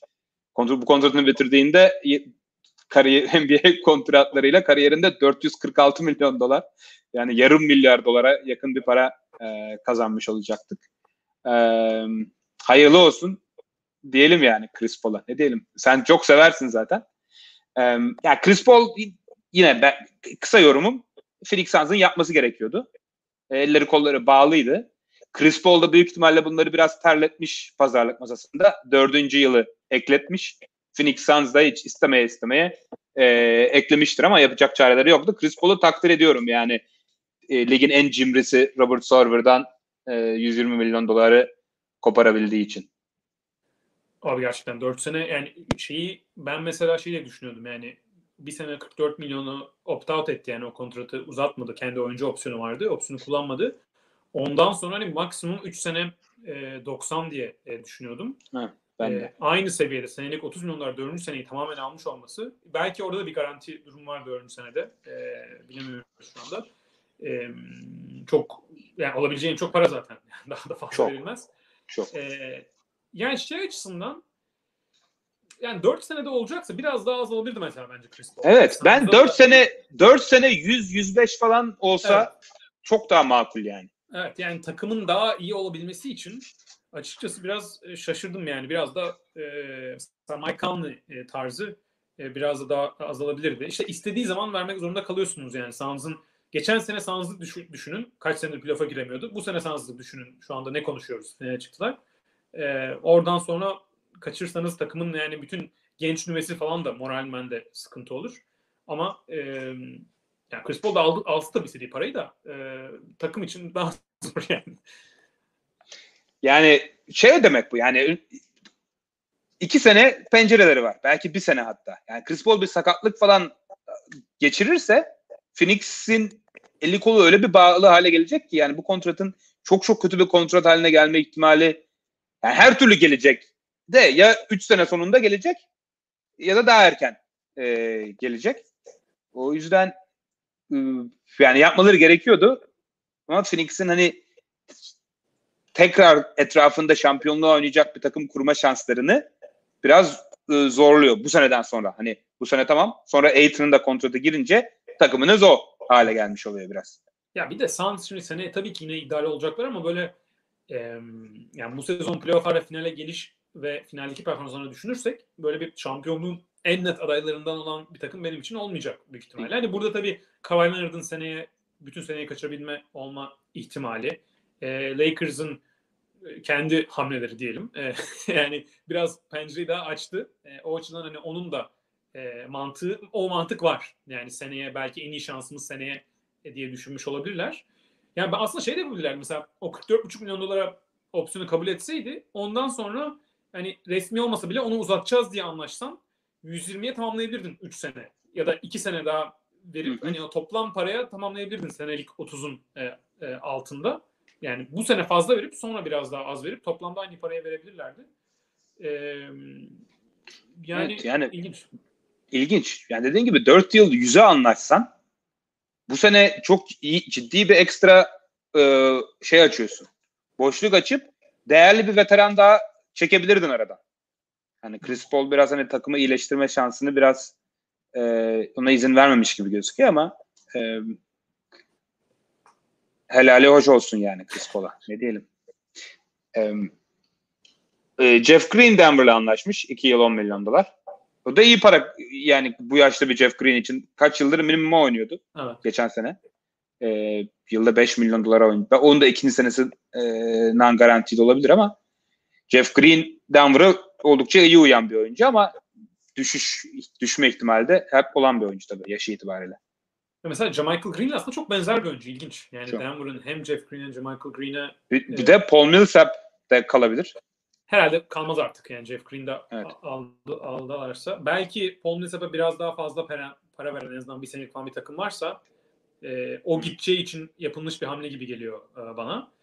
Şey de ilginç yani Jeff Green'i mesela bir Lakers'ın Nets'te kalması yani şampiyonun daha iddialı takımlarının çok arkasından koşacağı hatta mesela Miami'ye de Jeff Green gayet iyi olurdu. Nuggets'ın alması ilginç olmuş. Yani Nuggets da aday olabilir seneye. Jamal Murray'nin sağlığına bağlı olarak. Ama beni şaşırttı Nuggets olması. Belki bu kadar para vermek istemedi diğer takımlar. Evet. Ufak hamleler geliyor. David Nwaba Rockets'la Mo Harkless Kings'e anlaşmış. Valla Mo Harkless daha önce hangi takımdaydı? Pek bir fikrim yok. Sezonu nerede bitirdiğiyle alakalı. Ve Mo Harkless'a nasıl şu an minimumdan daha yüksek bir kontrat alıyor onu da anlamak zor. Geçen sezon çok iyi bir smaç atmıştı ya Sacramento'yla.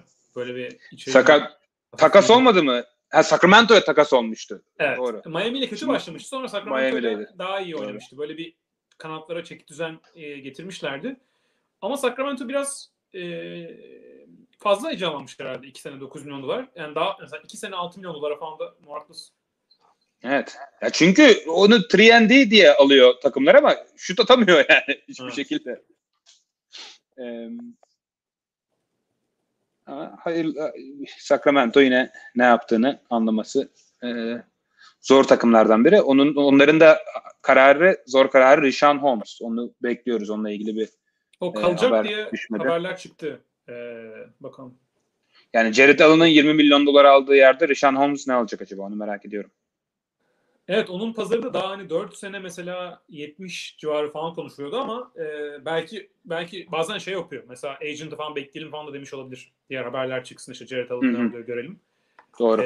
Bir sürü takım üzülmüştür Jared Allen kontratında. Çünkü dediğin gibi bu marketi biraz belirleyen bir kontrat. Onlar da önemli oluyor. Bakalım şu an başka ne var? Sterling Brown 2 sene $6 milyon. Sterling bu arada fena olmamış da geçen sene. Fena değil. Evet. Yani kanat lazım Dallas'a. Ne kadar kanat buluyorlarsa toplasınlar. Sterling Brown ne kadar kanat? O da ayrı bir soru. Yani tutar iki numaraları işte. Evet güçlü bir oyuncu. Dallas Mavericks'in de free agency'ye Kyle Lowry hedefiyle girip Sterling Brown'la çıkması çok iyi oldu. Evet. Luka Doncic çok memnun değildir durumdan diye tahmin ediyorum. Ya onlar Porzingis'i takas edebilecek mi acaba? Onu merak ediyorum. Evet, ama neye karşı edebileceksin onu?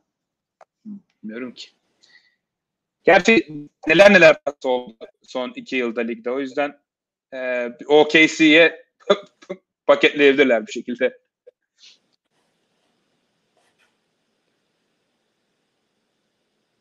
Şu anda duruldu galiba, artık bir şey çıkmıyor. Reggie Bullock da Mavs'e gidiyormuş. Aha. Bütün kanatları topladılar galiba. Reggie Bullock iyi yani şeyin yanına, Luka Doncic'in yanına. Evet bayağı iyi. Yani şimdi mesela Dallas'ın kadrosu mesela Doncic, Hardaway, Bullock o kadar isim saydık ki onların kanıtı nedir şey? Finney Smith, Tim Hardaway. Finney Smith, Kleber var. Yani bayağı zenginleşti. Abi Dallas'ın şeyi çok iyi zaten. Yani böyle en iyi 4. oyuncularıyla 8. 9. oyuncuları bayağı iyi, kaliteli. Ama işte Luka'dan sonraki en iyi 2. 3. oyuncuları çok yetersiz olduğu için sıkıntı oldu. Porzingis evet. Yani Porzingis bakalım çok umudum yok ama geçen sezonun sonundaki yani 2020 sezonunun sonundaki Porzingis olacak. Bir de sakatlanmayacak. Ondan sonra olacak yani öyle bir durum. Evet. Biraz yavaşladı. İstersen yani senin daha önceki yani belki draftla ilgili yorumun varsa ya da draft günü yapılan takaslarla alakalı yorumun varsa onlara girebiliriz istersen. Evet yani belki sezon başladıktan sonra veya başlamadan falan hani çaylak oyuncu değerlendirmesi de yapabiliriz ama hani genel drafttan düşüncelerim olarak yani ilk üçün çok beklendiği şekilde gelişti. Cade Cunningham, Jalen Green, Evan Mobley. Mobley bence gayet makul 3 seçim. Ondan sonra biraz daha sürprizlerin olduğu. 4. sırada mesela Scottie Barnes'a Toronto'nun başlaması. İşte Josh Giddey'nin 6'dan seçilmesi. Devin Mitchell'ın Kings tarafından çok açıklanamayacak şekilde 2 gardı varken 9'dan seçilmesi. Zion Williams'ın Memphis'in seçilmesi. Spurs'un iyice artık vites arttırarak Josh Primo'yu seçmesi 12'den kimsenin beklemediği şekilde sürprizlerle olan bir drafttı. Benim hani ilk bakışta daha yukarıdan seçilse mesela en iyi olabildiği oyuncular mesela öyle başlayabilirim. Mesela ben açıkçası Davion Mitchell'ın takım arkadaşı Jared Butler'ın benim draft board'umda ilk 20'deydi yani en sevdiğim oyuncular arasında 40. seçildi. Onun bir kalp problemi varmış. Belki yani umarım o ciddi bir şey yoktur. O hani belki etki etmiştir. Ama bir şey olmuştu yani okey almıştı kart durumundan. O mesela düşük seçildi. Onun dışında Usman Garuba bizim ekipçe beğendiğimiz bir oyuncu. Mert de bizim mock draft'ta yukarıdan seçmişti. 23. Rockets tarafından seçildi. Bir de Moses Moody ben de Kendrick Perkins gibi oldum. Kendrick Perkins'i bu arada izlemediyseniz Moses Moody söylemeye çalıştığı bir kesit var. Onu tavsiye ederim. Twitter'a yazın. Kendrick Perkins, Moses Moody diye görürsünüz. Warriors'da 14. sıraya kaldı. Ben 7. sırada yine Warriors seçmiştim mesela şeyde bizim draft yaptığımızda. O açıdan hani onları söyleyebilirim. Benim beklediğimden küçük seçilenlerde. Genel olarak hani takım seviyesinde bakarsak kim iyi geçirdi, kim iyi kötü geçirdi. Bence Rockets en iyi geçirenlerin başında. Yani Jalen Green'i 2 numaradan seçmeleri zaten çok mantıklıydı. Ondan sonra Alperen'i takasla almaları, Thunder'dan takasla almaları 16. sıradan. Alperen de Rockets için bence gayet iyi. Yani Christian Wood olsa bile Rockets gibi bir hani böyle bir yapı taşı çok net bir şekilde olmayan bir takım için Alperen gibi en azından normal sezon potansiyeli gayet yüksek olan bir oyuncuyu almak çok mantıklı bir hamle bence. Yine ben, 23. Ben Thunder'ın onu bırakmasına çok şaşırdım ya. Ha. Yani Thunder'a kadar düşmüşken Alperen tam Thunder'lık oyuncu. Yaşı genç ama potansiyeli çok yüksek. Oraya kadar düşmüş. Bir de verebileceğin sonsuz dakika var. Bir gör. Yani ligde bu yani bir hücumda topu verip bir şeyler üretebileceğiniz bir uzun seviyesine gelebilecek en azından potansiyeli olan bir oyuncu Alperen. Hani OKC'de hani hiçbir hedefi yokken o kumarı oynayabilecek takımların başında geliyor. Ona çok şaşırdım açıkçası. Yani diğer oyunculara çok hakim değilim yani izlemedim ama en azından mantık olarak benim aklıma yatmadı yani orada Alperen'e o kadar düşmesi. Katılıyorum yani Sampras tabii çok kendine has yani oyuncu yetenek analizleri olan bir genel menajer. Herhalde Alperen'i beğenmedi. Yani karşılığında da mesela 2 tane tur seçim hakkı aldı Rockets'tan. Hani belki şey de düşünmüştür yani zaten çok pikleri var ama yani şu anda bu değeri şey yapmayalım, harcamayalım, ileriye atalım diye düşünmüş. Ama zaten Thunder'da hani kötü geçirenlere çok koyulduğunu görüyorum Thunder'ın. Yani mesela Josh Giddey seçimi sürprizdi. Yine Trey Mann 18'den seçtikleri biraz benim de yani acayip beğenmediğim bir oyuncu. Ben Josh Giddey'e biraz daha yükseğim genel seviyeye göre. O yüzden hani en kötüler arasına koymam ama kesinlikle en beklenmedik seçimler yapan ve kararlar veren takımların başına geliyor Thunder. Evet. O Furkan'la alakalı bir haber çıkmış. Furkan Sixers'da kalmış. 3 yıl $15 milyon bir kontratla. Uygun. Bence makul. Hem Furkan için iyi hem Sixers için iyi. Hani ben çok iddialı olmayan bir takım olsam hani Furkan'ı çekmeye çalışırdım. Hani Furkan bence biraz daha play-in kovalayan, biraz daha hedefsiz bir takımda daha da iyi gözükebilecek bir oyuncu bence. Potansiyelini o kadar kullanamıyor gibime geliyor Philadelphia'da ama Philadelphia demek ki beğeniyor ki iyi bir kontratla tutmuşlar. Hayırlı olsun Furkan'a. Evet. 3 yıl 15 dedin değil mi? Evet. Furkan için de iyi bir kontrat. Yani bu da hani NBA'de kalıcı bir şekilde rotasyon seviyesine geldiğinin de hani bir kere daha gösteren bir kontrat. O açıdan da sevindirici. Yani hani açık söylemek gerekirse Furkan evet bu seviyeye geldi. Benim beklediğim NBA'deki seviyeye gelmedi. Belki de hani biraz da hani altyapıdan beri falan biraz daha takip ettiğimiz için böyle gözümüze fazla batan bir oyuncu ama ben şu ana kadar mesela daha da iyi bir seviyeye gelebileceğini düşünüyordum. Yani yine de gayet yeterli bir seviyeye geldi. O yüzden dediğine katılıyorum yani.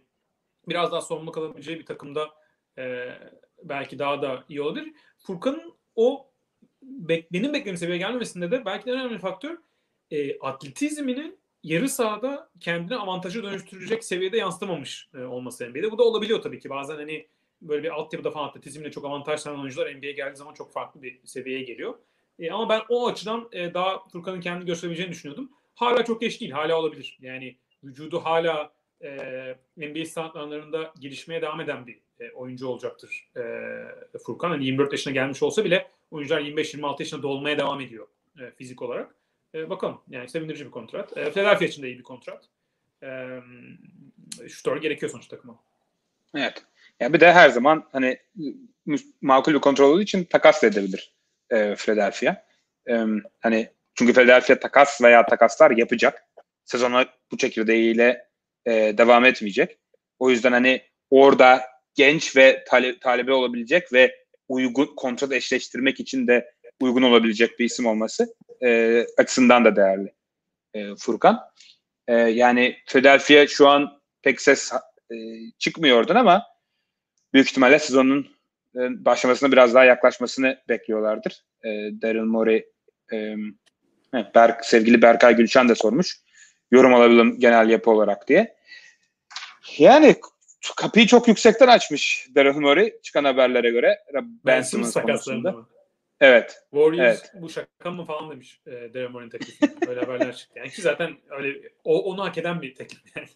Evet. Yani böyle hem genç oyuncular hem draft pickler hem pick swaplar falan böyle James Harden ve işte Paul George'a falan verilen paketler. Toronto'dan galiba Lowry, OG 4. seçim ve bir pick daha mı ne istemişler? Daryl Morey playoff'ları izlememiş galiba bu sene. Philadelphia'nın maçlarını. Ha ben Daryl Morey düşünüyorum. Bu da çok röportaj vermeyi seven bir adam. Konuşuyor bu şeylerden. Çok böyle bir şeyin Türkçesi nedir? Behavioral Economics'in. Davranış ekonomisi falan. Yani, davranış ekonomisi herhalde. O tarz şeyleri böyle seven bir adam. Böyle bir yani hani böyle o ben iyi bilirim bunları. Yani farklı bias'ları falan, farklı insanların düşünce bozukluklarını iyi bilirim. Bence Ben Simmons'ın pazar o kadar düştü ki onu böyle bir kontra yapıp acayip yüksekten açayım. Hani 2-3 ay sonra insanların akıllarında Philadelphia böyle istiyordu. Hani şimdi buraya geldi. Bence öyle bir çalışma yapıyor çünkü mantıklı bir tarafı yok başka yani. Evet. Öyle düşünüyorum. Hiç yok yani. O yüzden genel yapıyı gördü belki. Adam diyor ki Westbrook bunu aldıysa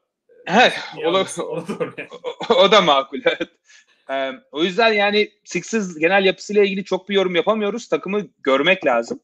Takas yapmaları lazım. Yani Simmons'la sezona ben olsam başlamam. Onlar başlar mı bilmiyorum. Çünkü hani Simmons'ın takas değerinin artacağına dair hiçbir şey yok. Kanıt yok elimizde. Sezon başlıktan sonra daha da kötü gözükebilir Simmons. Ve sezon ortası takas yapmak çok daha zor off-season'da takas yapmaktan. Takımlar çekirdeklerini oluşturduktan sonra. O yüzden ben bir takas bekliyorum. Ama takas olduktan sonra değerlendirmek lazım. Büyük ihtimalle beklentilerini bayağı bir aşağı indirmesi lazım.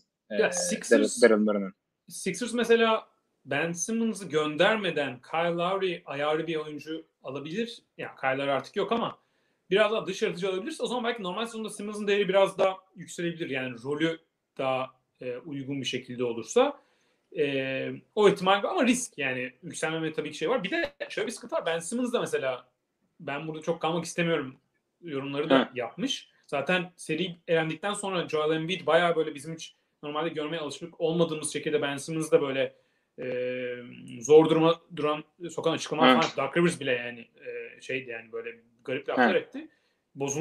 Bozulmuş yani belli. O yüzden hani gelecek sezonki performansından bağımsız olarak bir sıkıntı olduğu belli saha dışında. Hani bunların hepsi varken takas olma şeyi mantıklı. Takas, Ben Simmons'ı takas etme yani gerekçesi Sixers için Embiid'in çok iyi olması. Yani bundan önce söylemiştik. Embiid şampiyonun en iyi oyuncu seviyesine geldiği için harcamaması lazım hiçbir. Yani takımın tamamen onun üzerine kurulması lazım. Ben Simmons kendi bireysel iyi veya kötülüğünden öte Embiid'in yanında iyi bir fit değil. O yüzden zaten bence Sixers'ın başka bir oyuncu olması lazım. Dönüp dolaşıp bence Portland'da CJ McCollum'a gelecekler gibime geliyor.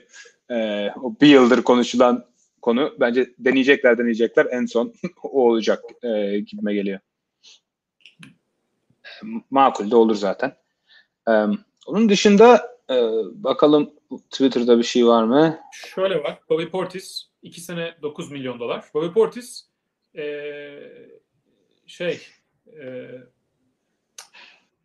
pardon konuşamadım. Sacramento kime imza aldı şimdi? O kadar çok isim söyledik ki.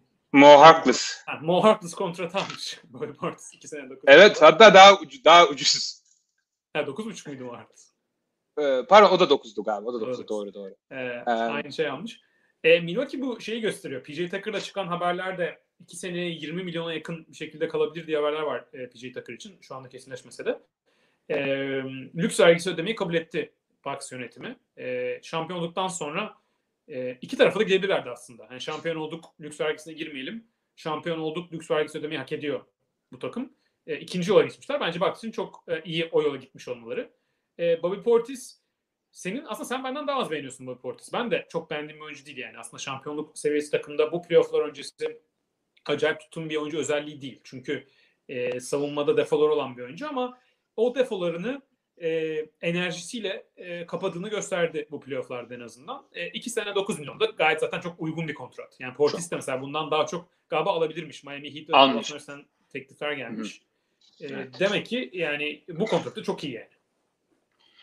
Kesinlikle. Ama Bobby Portis benim de zaten fikrimi değiştirdi bu playofflarla beraber. 2 yıl $9 milyon Bobby Portis için oldukça makul. Hayırlı olsun o da. Buraya da Zach Collins Spurs'e Antonio yine bir pimi çekmiş galiba. San Antonio ne yapıyor abi? Abi Greco Japonya'da öyle bir sıkıntı var. İşler çığırından çıktı. Abi Zach Collins nasıl minimumdan fazla bir kontrat alabiliyor şu an? Adam basketbol sahasında görülmedi yıllardır. Abi şey kontrat oluyor mu? İlk senesi garanti, sonra iki senesi garanti. Öyle bir kontrat çok hatırlamıyorum ama. Abi yani Zach Collins'e daha düşük bir teklif verdiler de kabul mü etmedi adam yani? Ben bunu anlayamıyorum yani. Ya bu aynen şey gibi. Lakers hani Wizards şeyinde konuşmasında diyordum ya hani piki vermiyoruz dedi Lakers. Nowitzki o zaman yapmayız. Zach Collins şey mi dediler sana 2 sene 14 milyon dolar verelim. Hayır 3'ü vereceksiniz yoksa gelmiyorum. Evet. Zach Collins. Abi bu inanılmaz ya. Yani 3 yıl kelimeler kifayetsiz kaldı Zach Collins ile alakalı. Bilmiyorum Spurs'un ne yapmaya çalıştığını. Yani adam şey istiyorsan yani kumar diyorsan verirsin bir sene. Bird hakları sende olur. Eğer dönerse oynayabilirse uzatırsın. Hı. Evet. Yani potansiyeli her şeye rağmen olan bir oyuncu. Geçen sezon 10 maç oynamasına rağmen yani 11 maç. Ama dediğin gibi kontrat mantıksız yani. 3. senesi garanti umarım değildir ama o zaman bile yani. Çok mantıklı değil yani. Evet. Onun dışında Alex Len Sacramento var. Oldukça lüzumsuz. Sacramento'da hem Alex Len hem Tristan Thompson. Acaba Rashaan Holmes gidiyor mu? Olabilir. Ama Holmes'un alıcısı da azaldı. Çünkü Hornets onlar da kendi ilginç hamleleriyle Mason Plumlee aldıkları için oradan biraz çekildiler gibi. Raptors uzun aldı mı şu anda? Unuttum. Belki Raptors yönelik. Jared Allen da gittiği için Raptors Jared Allen'a deneyecek diyorlardı. Belki Raptors Rashaan Holmes'un takipçisi olabilir. Ha, olabilir. O da uygun olur. Gary Trent'le ilgili geliyor ama 3 yıl 54 milyon dolar. Ben hala Zach Collins Spurs şeyinden çıkamadım da o yüzden onu takip edip sözleşme detaylarını okumaya gerçek olamaz gibi. Gerçek olamaz diye. Yani adam en son 2 sene önce 10 maç oynadı. Neyse. Detaylar çıkınca konuşuruz. Gary Trent Toronto 3 yıl 54 milyon dolar. Yani geçen sene Gary Trent'i takasla aldıkları için zaten kontrat verecekleri belliydi. Yani bence çok iyi bir kontrat da değil, çok kötü bir kontrat da değil. Gary Trent genç ve potansiyelli bir oyuncu. Hı. Ve hani ligde en değerli işi yapan potansiyele sahip bir oyuncu. Hani iyi bir 3&D oyuncusu olabilecek potansiyeli var. O yüzden o potansiyele yatırım yapmak Toronto açısından mantıklı. Dediğin gibi Toronto öyle çok yüksek hedefler olan bir takım olmadığı için önümüzdeki sene için bence mantıklı. Bence de iyi. Yani 18 milyon dolar seviyesine zaten yakın oynayan bir oyuncu Gary Trent. İlk 5 seviyesinde oynayan bir oyuncu. 22 yaşında. Yani bu 22 yaş sezonuydu daha doğrusu. 23 yaşında ne olacak bir sonraki sezon. Bu 3 senede 23, 24, 25. yaşlar hep yükselme trendine devam edebilir. Yani tam 3&D kanatında istediğiniz fiziğe sahip değil yani. Biraz bir gıdım kısa ama ona rağmen dinamik bir şütör. Kendini de geliştiren bir oyuncu bence de o da önemli. Savunmada adım çok iyi sinyaller vermişti Portland'da. O açıdan kendini geliştirdi ama hücumda kendini geliştirdi. Savunmada aslında kendini beklediğim kadar geliştirmedi. O yüzden onu da geri alayım yani. Biraz daha savunmada kendini geliştirebilir. Gerçekten savunmada bir sezon önce Portland Bubble'a giderken verdiği sinyalleri daha sürekli kılarsa çok iyi bir kontrat olabilir yani Toronto için. Toronto zaten bu paraya Ojan Nobi'yi geçen sezon uzatmıştı. Bence o NBA'in yani en iyi kontratı olabilir şu anda. En iyi kontratların başında gelir mesela. Masaya ücreti zaten yani NBA'nin en iyi GM'lerinden iyi hamleler yapar. Yani o durum biraz belirsiz hala. Masaya ücretinin ne olacağı konusunda bir haber çıktı mı? Kalıyor mu? Gidiyor mu? Yani bu hamleleri kim yapıyor Toronto'da? Şu anda ücret yapıyor. Şu anda ama yapıyor. Bitmedi mi onun sözleşmesi? Ne oldu? Ben mi kaçırdım? Yani bitiyor olduğunu biliyorum ama mesela draft günü falan şeydeydi yani. Masadaydı. O yüzden şu anda yapıyor. Okay. Bu arada Mike Muscala'nın kontratını bize buradan ileten Carlos'un Sola'ya ve Burak Aydır'a ayrı bir teşekkür ediyorum. Yani öyle bir chatten yazma moduna girdik ki artık Mike Muscala şeyin kaçırdığı Detroit Pistons'ın kaçırdığı Mike Muscala'yı tabii ki o kaçırmamış. 2 sene 7 milyonluk kontratıyla. Evet. Evet, hayırlı olsun. Yani aynı Olenik'in Detroit'te yaptığını orada yapacak. Genç oyunculara alan açacak. Ama pek şut atamayan stretch five formülü. İyi para Muscala için. Kendisine. Onun dışında başka ne hamle oldu diye düşünüyorum. Konuşabileceğimiz hani bugün değil de draft günü. İşte yani New Orleans Memphis hamlesi oldu. Evet. Yani New Orleans'ın zaten Steven Adams geçen yaz imzaladığı Steven Adams ve hem takas alıp sonra da uzattılar sözleşmesini. Ne kadar kötü bir hamle olduğunu zaten onlar da bir sene sonra kabul edip karşılığında pik vererek o kontrattan çıktılar. Bir takasın üstüne geçmek istiyorsan belki. Geç abi. Memphis Valanciunas'ı 17. draft hakkını ve 51. draft hakkını Pelicans'a gönderdi. Pelicans'da Steven Adams, Eric Bledsoe 10. draft hakkını, 40. draft hakkını ve Lakers'ın 2022 ilk tur hakkını Grizzlies'e gönderdi. Yani hem Grizzlies bir ilk tur hakkı almış oldu Lakers'ın seneye gelecek olan, hem de 17'den 10'a ve 51'den 40'a düşmüş oldular. Oyuncu değişikliği de Valanciunas karşılığında Adams'a Bledsoe. Yani burada Pelicans Adams'a Bledsoe'nun kontratlarının kötülüğünü kabul edip üzerinde değer vererek karşına Valanciunas'ı alıyor. Mantığı bu takas.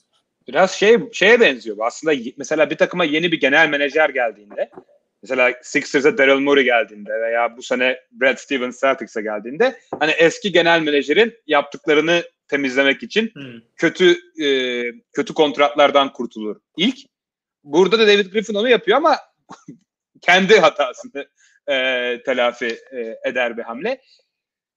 Riskli bir hamleydi. Çünkü şöyle riskli bir hamle ve bugün aslında onun tutmadığını biraz gördük aldıkları kumarın. Evet. O yüzden aslında ikisini beraber şimdi konuşmamız iyi oldu. Kyle Lowry için bütçenin açıldığı çok söyleniyordu. Ve Kyle Lowry'yi alabilmek için kötü kontratlardan pik karşılığı çıkıp günü kurtarma amaçlı bir hamleydi bu. Ve Kyle Lowry'nin de Miami ile anlaşmasından sonra şimdi ellerinde kimse kalmadı. Yani guard Lonzo Ball da kaybettikleri için şimdi guardları tamamen Satoranski olarak sezona başlıyorlar. Maddi olarak biraz daha rahatlar ama hani büyük ihtimalle Zion'ın mutsuz olduğuna yönelik çıkan haberlerden dolayı biraz bir baskı hissediyorlar gibi hissettim. Yani Valanciunas Adams'dan daha iyi bir oyuncu ama onun getirdiği problemlerin aynısını getiren bir oyuncu. Yani evet biraz daha arada bir üçlük deniyor. Evet de yani sonuçta bir stretch 5 değil. O yüzden hani böyle spacing'e acayip yardımı olacak bir şey değil. Yine hücum reboundlarına domine edecekler takım olarak ama geçen seneden daha iyi bir takım mı oldular New Orleans? Hayır. O yüzden hani daha çok Memphis tarafını beğendiğim bir hamle. Tabii draft ettikleri oyuncuları falan bilmiyorum ama en azından bulundukları konumu anlamalarını takdir ediyorum. Yani biz playoff yaptık, işte hedeflerimiz var, iyi genç, derin bir takımımız var deyip hani bu oyuncuları postalayıp günü kurtarma amaçlı bir hamle yapmayıp yeniden bir geri adım atmayı kabul ettiler. Bence bu bile çok değerli. Biz bu takası ilk görünce sen Memphis kötü demedin mi WhatsApp'tan? Ben yanlış mı hatırlıyorum? Sanmıyorum. Hatırlamıyorum ya. Tamam. Hatırlamıyorum. İlk öyle atmadı. Hatta sonra ben Memphis'i savundum diye hatırlıyorum. Çünkü ilginç, şu anda ben biraz daha terse döndüm. Bence Pelicans için daha iyi Memphis'te olduğundan. Yani Lowry'yi alsalardı iyi olurdu da şimdi Bolu da kaybedince benim fikrim o açıdan biraz değişti. Evet. Yani. Yo, o dediğin doğru ama yani Bledsoe ve Adams'dan çıkmak bence ne olursa olsun iyi. Yani bir de hani üzerine evet takasta bir draft hakkı kaybediyorsunuz. Yani kaybettiğiniz draft hakkı mesela bence bu seneki draftta özellikle Grizzlies'in 10. sıradan Zion Williams'ı seçmesiyle o 10 ve 17 arasında çok acayip bir fark yoktu. Yani hani 10. sıradan başka bir oyuncu seçebilirlerdi tabii ki Pelicans kalsaydı ama çok büyük bir şey kaybettiklerini düşünmüyorum orada. 40'tan 51'e o tarafa, oraya çok hakim değilim oradaki oyunculara, daha ilk tur oyuncularına çalışmıştım. Yani bence Bledsoe Adams'dan çıkıp Valanciunas gibi yani biraz daha üçlü atıyor ama dediğine katılıyorum yani çok böyle spacing'i açan bir oyuncu değil. Yani maç başına bir üçlük kullanırsa kullanıyor. Belki sene biraz daha fazla kullanır. Ama daha iyi bir oyuncu. Yani takasın en iyi oyuncusu çok net bir şekilde. O yüzden bence hem oyunculardan kurtulma hem Valanciunas'ı alma, Zion'ı mutlu etme açısından mantıklı bir hamle gibi geliyor bana. Bu şimdi oyuncu alamasalar bile Lowry gibi en azından o kontratlar çıktı. Yani genel salary cap'lerinden. O açıdan ben hani Pelicans için bana makul geliyor. Grizzlies tarafında da şöyle aslında ironik bir tarafı var. Şimdi Zion Williams'ı seçtiler 10. sıradan. Büyük ihtimalle 17'ye bile kalabilirlerdi. Yani o zaman niye aldınız? Sorusu makul. Ama ne olursa olsun aldılar. Çok mantıklı bir bence onlar için oyuncu. Çünkü Zion Williams çok yüksek potansiyelli gelmişti üniversiteye. Kötü bir sezon geçirdi. O yüzden düştü.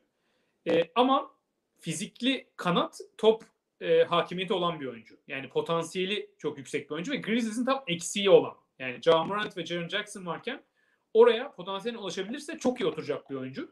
Tabii ki risk var. Yani zaten risk olmasa yukarılarda seçilir daha fazla. Ama oyuncu tipi olarak bence mantıklı bir hamle Memphis için. Ben iki taraf için de bana kötü gelmiyor. Dediğine de katılıyorum bu arada. Grizzlies'in kendi seviyesini daha iyi bilmesini gösteren bir takas. Yani Pelicans'ın daha agresif yaptığı bir takas. Ama Zion mutsuzsa, ki mutsuz gözüküyor, çok haber çıktı. Onu yapmak önemli, o hamleleri atmak önemli bence. Evet, ya Adams'la Bledsoe'dan kurtulabilmek başlı başına değerli bence. Ve ben draft'ı çok iyi takip etmediğim için hani 10'uncuyla 17. arasındaki fark falan bilmiyorum. Evet. Ama eğer dediğin gibiyse arada çok ciddi bir fark yoksa hani Adams'ı Bledsoe'dan öyle bir şey karşılığında çıkabilmek bence oldukça iyi yani. İşte Lakers hakkını da verdiler tabii. Onu unutmamak lazım. O ama geç ilk tur hakkı olacak seneye büyük ihtimalle. Lakers'ın hamleleri geliyor. Trevor Ariza ve Wayne Ellington'la tek bir yıllık anlaşma yapmışlar. Beklenilen isimlerdi zaten. Bence mantıklı yani işte. Evet, ikisini herhalde minimum aldılar diye tahmin ediyorum. Öyledir herhalde. İkisini de minimum aldılarsa çok iyi hamle bence. Wayne Ellington ve Trevor Ariza en azından hani 2 sene önce Magic Johnson Lakers'ın yanına LeBron'un böyle bir Dion Waiters, Lance Stevenson hamleleriyle böyle bir daha playmaking alalım hamleler, en azından Westbrook sonrası dönemde o mantıkta değiller. Yani Westbrook'u almak o 30'a düşüyor. Ama en azından yan parça olarak Wayne Ellington ve Ariza bence gayet makul. Hatta şeyle konuşabilirdik bir ara, yani Lakers kimleri alsın. Ariza ve Wayne Ellington ikisi de benim net almalarını isteyeceğim iki oyuncu olurdu onlar için. Bence Lakers'ın kritik olan burada en kritik oyuncu. Şimdi Lakers'ın bir sürü minimum opsiyonlu oyuncu alacak. Ama bir tane bu room exception deniyor. Yani bu lüks vergisi ödeyen takımların verebildiği bir exception. Yani tam o 9-10 milyon dolarlık senelik ama senelik 6 milyona yakın bir kontrat verebiliyor Lakers bir oyuncuya ya da iki oyuncuya da bölebilir. İşte 4-2-3-3 olarak o kontratı. Onunla kim alacaklar o önemli olacak. Yani onunla mesela Nicholas Batum falan çelebilirlerse, ki Batum'un daha çok para alması bekleniyor başka takımlardan, ama o tarz bir hamleyle iyi bir oyuncu alabilirlerse o çok kritik olacak. Minimum oyuncuları doğru alıyorlar gibi gözüküyor. Evet, dediğine katılıyorum. Bence Batum yani her şampiyonluk adayının ya da şampiyonluğa oynamak isteyen takımın olmak isteyeceği bir isimdir. Yani Miami de ona talip olacaktır. Golden State de Clippers her türlü tutmak isteyecektir. Bence en belirleyici oyunculardan biri olabilir şampiyonluk yarışı takımlar arasında. Otto Porter olması lazım denmiş oraya. Otto Porter da oyuncu tipi olarak çok iyi uyuyor ama çok sakatlanıyor. Öyle bir riski var. Lakers gibi bir takım için sakatlık riski yüksek olan bir oyuncuyu almak da biraz sıkıntılı çünkü rotasyon dar olacak. Dar olmama ihtimali yok. Yani bu kadar kontrattan sonra. O yüzden bir de oyuncunun sakatlanırsa çok büyük risk ama minimuma gelirse alınır. Daha yüksek vermek için çok riskli olabilir sakatlık durumu. Ben katılıyorum. DeRozan'ı alsınlar ona. Tam cümbüş olur. Yakışır. Drummond'u da imzalasınlar. Mesela Drummond, Davis, LeBron, DeRozan, Westbrook çıkarlarsa ben seneye Lakers'da olurum yani, öyle söyleyeyim. Çünkü onu izlemek istiyorum yani. Evet. Böyle Drummond'la ilgili de iyi bir kontrat alabileceğine yönelik haberler çıkıyor. Duyumlar, ilgilenen takımlar varmış. Onu da dört gözle bekliyorum. Onu da Spurs alır belki. Ya bir de Spurs'un kendi oyuncularıyla ilgili vermesi gereken kararlar kritik. Onlar da önemli olacak. Yani çünkü Spurs hep genelde kendi oyuncularına yüklü miktarda kontrat vermeyi seviyor. Bir de Patty Mills gibi hani artık camiada çok sevilen bir yaşı gelmiş olmasına rağmen bir oyuncu var. DeRozan var, Rudy Gay var. Bunların hiçbirini tutacaklar mı? Çünkü onlara talibi olan oyuncular.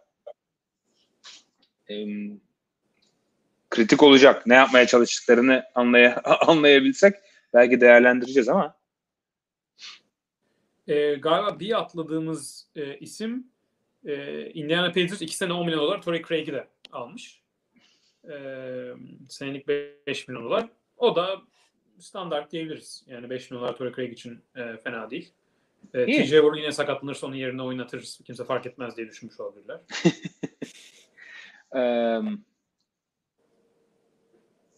Makul bence ya. Yani Indiana'nın da bir takas yapması gerekiyor bence. Onların da hani 5 tane oldukça iyi kontrat ve değerli oyuncusu var. Ama starları yok. Hani onların 2-3 tanesini birleştirip yani biraz yapması zor bir takas yapısal olarak ama öyle bir şey kovalayabilirler. Evet. Yani onların zaten klasik hikayesi işte. Miles Turner mı? Sabonis mi? Senelerde konuşuyorlar. Evet. Ya da beraber oynatılmalı mı? Yani Sabonis herhalde Sabonis diyorum. Carlisle herhalde onları birlikte oynatmaz gibime geliyor. Yani bana Carlisle'ın oyun fikrine çok uygun gelmiyor o ikisini oynatmak ama ya mesela Porzingis, Marjanovic'i Clippers'a karşı oynatmış bir koç her şeyi atabilir. Ha o doğru. Evet. Onu da yaptı. Ama o daha böyle yani ligin en iyi hücum koçlarından biri olduğu için Carlisle daha fazla böyle çok dinamik hücum beşleriyle oynamayı seviyor. Çok makul gelmiyor bana o ikisi ama bilemiyorum. Var mı başka? 2 saate de yaklaştık ama. Evet haberler de bitmiş gibi duruyor. Haberler gelebilir. Onu da bir sonraki programda yaparız olmadı. Evet. Şu ana kadar en beğendiğin ve en beğenmediğin hamle nedir? Ya şimdi hepsi önümüzde değil tabii ama mesela Cameron Payne'in kontratını bana beğendim. 3 sene o kadar düşük olması. Portis de ucuza iyi kapatmışlar. O da iyi bir kontrattı. Ben Duncan Robinson'ı da beğendim. Yani en beğendiğim o Duncan Robinson'ı beğendiklerim arasında. En beğenmediğim Spurs'un hangi hamlesi? Trey Lyles ile Jared Allen arasında. Yani Trey Lyles pardon Zach Collins. O da Spurs'un kötü hamlelerinden. 2 sene önce de o yüzden. Ya Zach Collins mesela daha kötü hamle ama Jared Allen daha büyük etkisi olan bir hamle. Kontrat hacmi açısından ve Cleveland'ın yapabilecekleri şey açısından